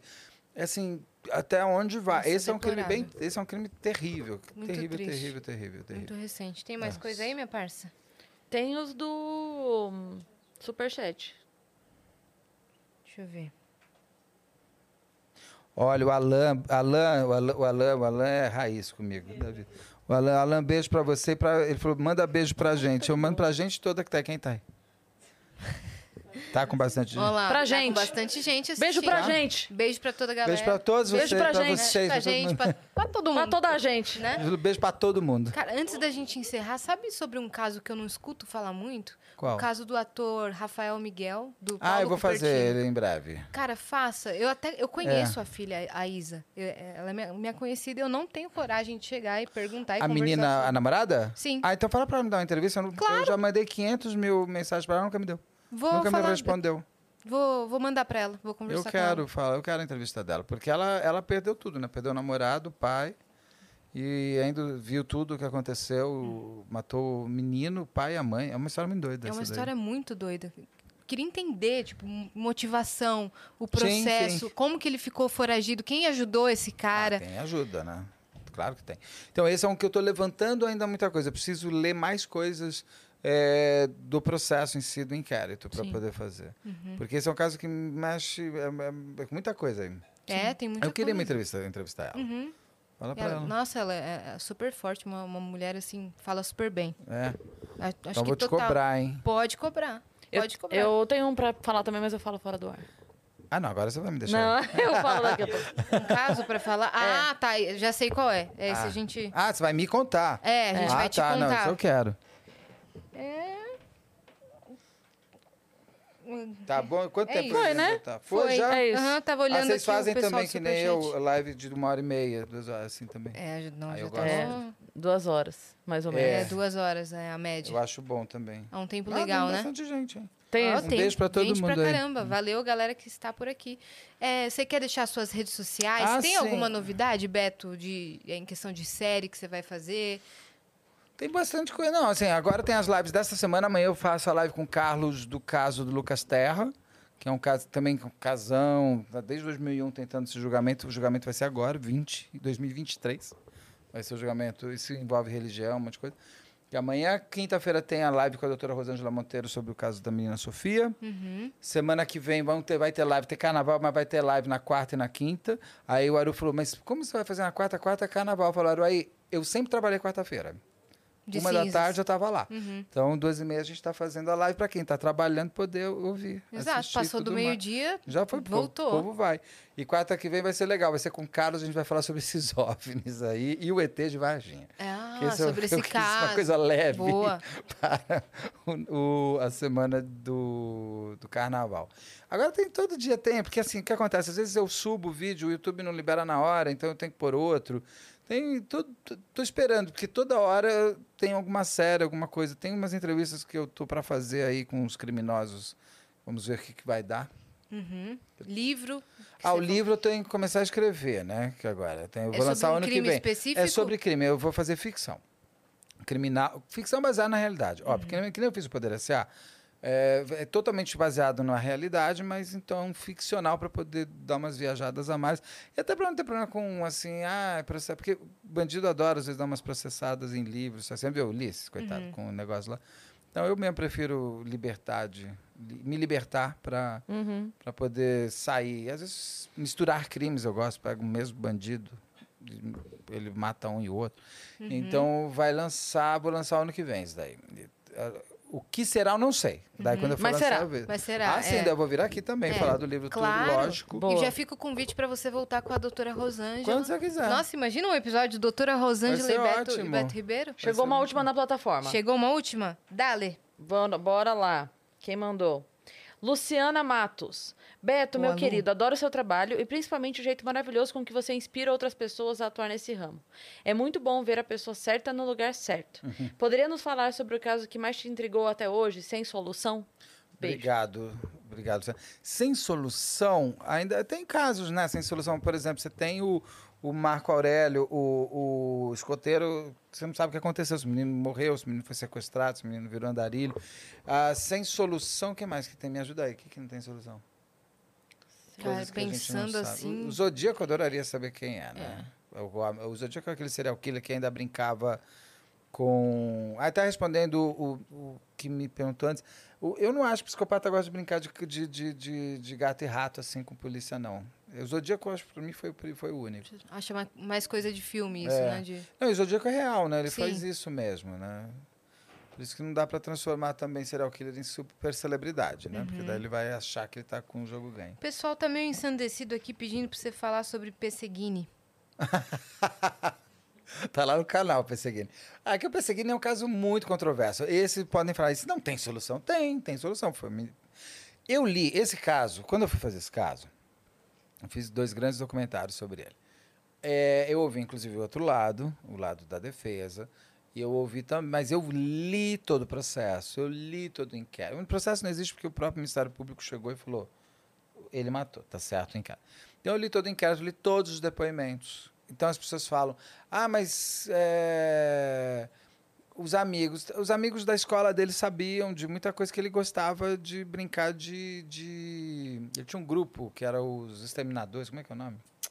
Esqueci o nome do grupo que ele inventou. Que a ideia é, vamos matar nossos pais, a diretora da escola, a gente vai sair, vai viver numa, num lugar é, em construção, não sei porque é em construção, e vamos matar, ele falava que iam matar, ele, vamos matar bandidos e corruptos. Acho que estava na época da Lava Jato, da vida, ele deve ter pegado essa... Não, ele morreu em 2013, não estava. Não, não tava não. Foi Não estava, não. Então ele já estava, já estava na frente. E ele era um menino com problema, ele tinha um problema de, de, de- fibrose cística. Ele ia morrer em questão, ele não ia passar dos 20 anos.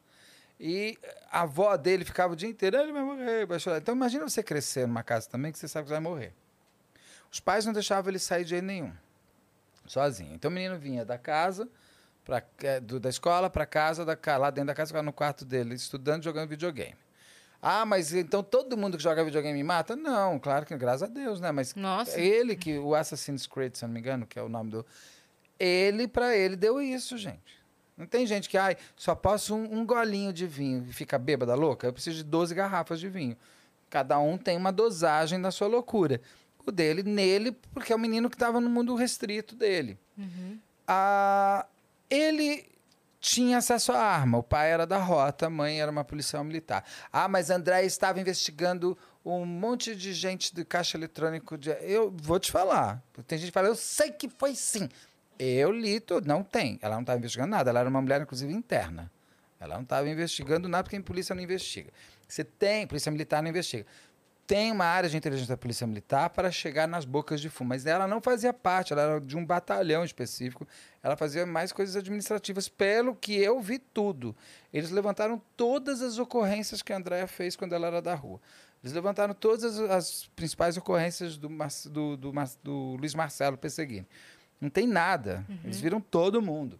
A diretora da escola fala, inclusive, a diretora da escola, uma pessoa da escola, ela chega a relatar para a Andréia que as pessoas da escola estavam ficando incomodadas porque ele falava o tempo inteiro: eu vou te matar, eu vou te matar, meu pai tem arma, eu vou te matar.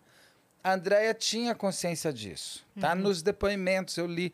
O, inclusive, dentro da casa dele, ele falava para a avó que ia matar a avó. Pegava um negócio de arco e flecha, ficava falando: Ah, mas era uma flecha de. Não, era uma flecha de plástico. A ação dele, ah, mas ele era uma criança, mas ele está mostrando. A tia-avó dele era separada. Ele Um dia adorava... a criança cresce, É, né? porque é, moravam na casa, a avó, tia-avó numa casa atrás, na casa da frente o pai, a mãe e ele. A tia-avó dele era uma mulher separada, ele adorava ficar falando, ah, que ela era puta, isso, aquilo, porque não gosta, porque ela era puta, porque ela era separada. Então, você vai vendo a mentalidade da pessoa. Quando ele volta das férias, as últimas, tem fotos do celular dele que são fotos meio, meio amedrontadoras. Assim, o menino tem uma cara assim, ele fica olhando pra. Imagina, sozinho, mas você sozinho.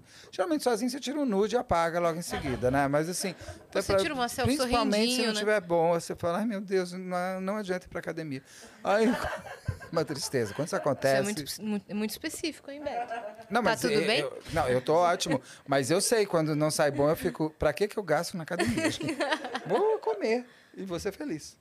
O problema de se matricular na academia é que tem que ir. Mas eu vou todo descobri dia. isso depois, que eu pra eu matriculei e passou uns academia. três meses, diferença nenhuma. Então, eu falei, não- gente, vou ter que ir lá nessa porcaria. Agora, não dá pra perceber que eu vou na academia, é isso? Pior coisa, Não, você que vai na Pior academia que dá, todo porque eu tô dia. vendo o seu bíceps. Todo mundo- Meu, Não, tem, tem, tem, tem uma vez que eu tava agora, há poucos dias. Então eu e meu marido falei assim: você vai na academia? Eu falei assim, mas, mas você vai na academia? Eu falei, todo dia. A pessoa fez assim, ó. Eu falei assim, não dá pra ver? Eu vou parar. você vai pra academia para o outro te ver. É, então. Não adianta. Exato. Vamos assumir a vaidade. fica só no canal todo dia, porque no canal É, todo mundo vê. Eu fico assim, eu ponho a câmera Faz numa, uma live angulada. Então, e ele fazia umas selfies dele muito estranhas, assim, na cama, cara tal. Eu até ponho Eita, essas nós. fotos no, no- no- nesse programa. E ele. Ele estava voltando para a escola, ele mata no primeiro dia de aula. É, de agosto. Ele tinha viajado com os pais, estava tudo bem. Sim, muitas pessoas estavam. Se você perguntasse para pai e para mãe da Suzane como ela estava no dia anterior, eles vão falar que estava tudo bem. É normal, né? Entendeu? Ninguém vai falar, nossa, eu já achei ela esquisita. Ela ficou olhando pra minha cara e falou, vou bater em você. Não, não foi assim. Ninguém faz assim. Ele tinha a vida, a realidade paralela dele com os amigos. Ele liga pro amigo dele e fala: Ó, amanhã a gente vai colocar em prática nosso plano, hein? Ele tinha essa fibrose cística, ele tinha que tomar um remédio. Quando ele para de tomar esse remédio, dá o quê no menino? Dá caganeira.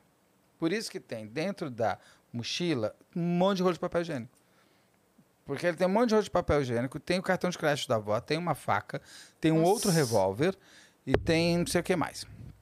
Ele pega, o pai já estava dormindo na sala. Ah, sabe o que é? Falam que ele tinha problema na coluna. Ah, Tem gente que fala, inclusive, que eles estavam separados, por isso que ele estava dormindo na sala. Se eu for colocar tudo que falam, eu falo, gente, eu falo o que está no laudo. Eu não vou É. falar o que você está me contando.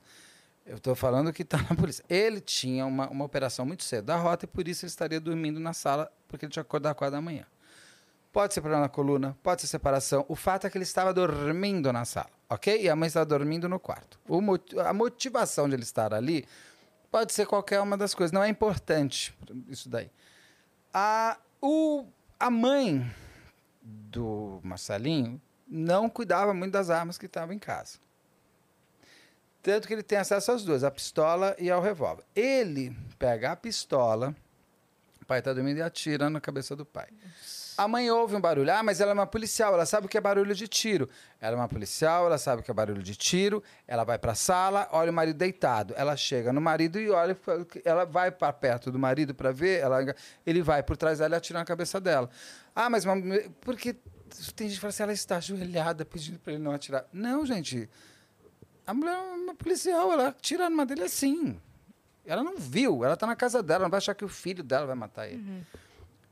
As, as senhoras estão dormindo na casa mais para trás. Ah, mas que pontaria é essa? Primeiro que pistola você atira geralmente com as duas mãos, segundo o coronel Telhado. Então, por isso, a ce- segundo ele sabia atirar. Se você me dá uma pistola, eu não sei nem como... Eu não sei nem destravar, eu sei que tem uma trava. E se a pistola você segura com as duas mãos para dar, porque dá um bunch. Mas não tinha pólvora nele. Pistola não deixa pólvora. Quem deixa pólvora é revólver. Pistola ele usa o gás para jogar. O Pistola, o revólver faz o gás assim, por isso que a gente fica cheio de, de pólvora. Então ele atirou nela, atirou nela. Ele sai, vai para a casa do lado, dá um tiro na avó. Meu Deus. Tá dormindo. A tia avó que tá dormindo na cama do lado, essa deve ter acordado, tanto que ela leva dois. Ela leva um na cara e outro no peito. Porque ela levanta, ela com certeza levantou. Então, é isso que acontece no Pesseguini. Ele pega, entra, pega as coisas dele, entra no carro da mãe do Corsa e vai para o, o, Colégio? o colégio, a escola. Tem um vídeo que mostra ele no banco de trás. Esse vídeo que mostra no banco de trás, eu não vi periciado. Eu não vou ficar mostrando o vídeo que não foi periciado, que não não está nos laudos e que não consigo ver ele no banco de trás. Porque tem gente que viu o bebê de Rosemary no filme. Esse bebê nunca apareceu no filme. Porque as pessoas, elas criam. Eu vi, eu vi o que, menina? Nunca teve bebê de Rosemary no filme. Chama bebê de Rosemary, ela termina olhando, oh, meu, olha os olhos dele, olha os olhos dele. Você não viu o bebê de Rosemary. E tem gente que fala, ah, mas eu vi no vídeo, sim, dá pra ver ali atrás. Eu falo, bom, então, olha, parabéns, porque. a- Faz a- um vídeo sobre, a então. câmera é porque- uma porcaria. A câmera é uma porcaria. Não dá pra ver, não dá nem pra ver que é o carro dele e não dá nem pra você, você não consegue entender que rua é aquela que ele tá. Uhum. Porque não é a rua que o carro tá parado. Aí eu te pergunto, por que que vai entrar uma pessoa? Porque tem a, a, a versão do outro lado é que a Andréia estava vendo negócio aí do, das caixas eletrônicos e o povo foi lá na casa deles e sequestrou eles, matou Marcelo e ficou com eles mortos, ficaram com eles vivos. Espera um pouquinho, só para entender. Então Marcelo morreu, Marcelo, tá combinado que o Marcelo foi morto, então por isso que, porque Marcelo ele morreu deitado, ele nem viu o que aconteceu, o homem tá dormindo. Então tá bom, então tá tudo certo, Marcelo morreu meia-noite. Ô, beleza, oh, que bom. Então um, um morreu mesmo. Fora que tem vizinho que ouve os tiros e cadencia exatamente o tempo dos tiros e tal. Então ele morreu. Aí você tá me falando que a Andréia, a avó, a tia-avó e o Marcelinho ficaram sob a mira de sequestradores. Que estão fazendo o que lá? Não era para exterminar todo mundo? Não, mas eles estavam lá porque eles queriam alguma coisa. Tá, então, então tá bom. E por que, que o Marcelo vai para a escola? Ah, para não levantar suspeita. Uma criança não ir no primeiro dia de aula de agosto para a escola é levantar suspeita. A mulher não ir trabalhar. A senhora não atendeu o filho, que é por isso que elas são descobertas, porque o filho está ligando para ela, ela não atende. Ela não responde. Aí você pega o crime da família de Brasília. O que, que ele mais fez foi manter as pessoas vivas, a menina conversando com o namorado. Uma conversa louca. Tanto que o namorado acha tudo esquisito. Mas ela mantém, responde tal coisa. Falta. Não, então o celular fica tocando e ninguém atende.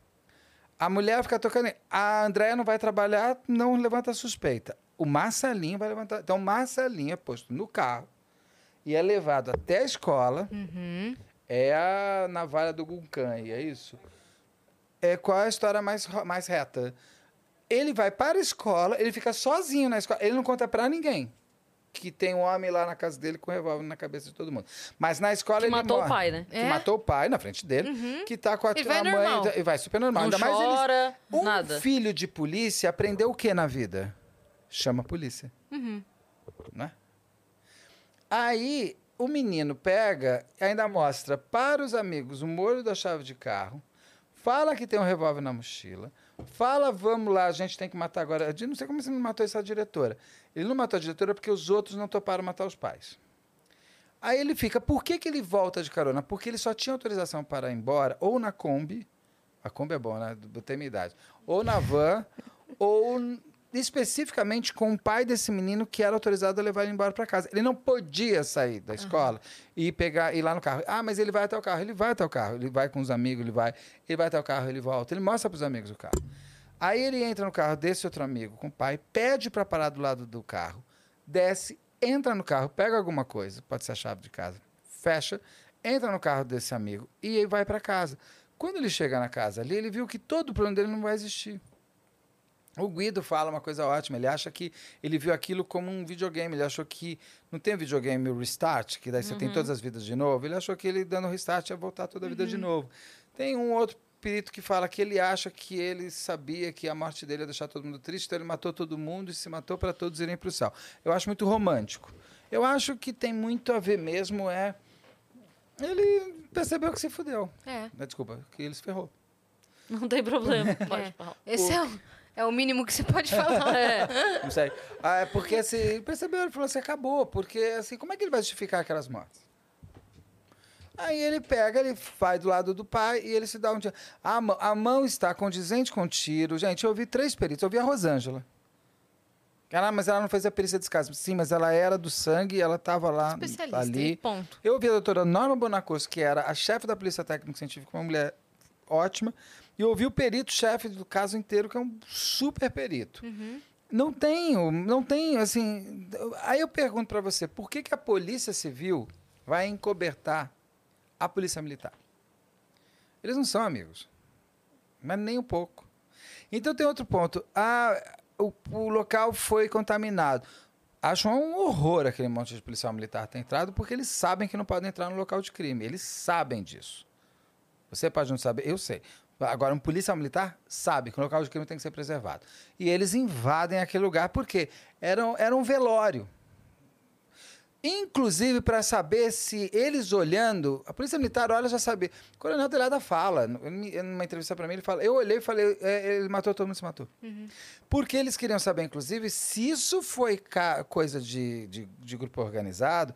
O coronel falou para mim: no dia seguinte iam ter 400 mortos em a uma da manhã, mais 600 mortos. Eles iam sair matando, porque eles iam revidar num nível. Se fosse um grupo. virava né? um grupo, virava uma guerra civil. É. Você não mata um policial da rota, uma policial militar, a, A família, de família. todo mundo, e isso fica impune. Aí é revenge, minha É. filha. Aí, aí é, é aquele 2006 que nós passamos aqui com o PCC em São Paulo, não ia ser nada. Ia ser uma guerra civil. Uhum. Todos aqueles policiais militares entraram, todos eles viram. Ah, mas estavam as balas colocadas. O policial militar tem essa maneira, é errado, de pegar um local de crime e botar o cartucho das balas nos locais, até para perícia ver. É importante deixar no local para ver se o tiro dado aqui tem a ver com o negócio ali. Mas tirou e pôs ali. Pelo menos tem um cartucho que deu a comprovação de que o tiro que está na pessoa é daquele cartucho e é desta arma. Então fez o, o confronto balístico e bateu. Tudo saiu dessa pistola, a pistola da Andréia.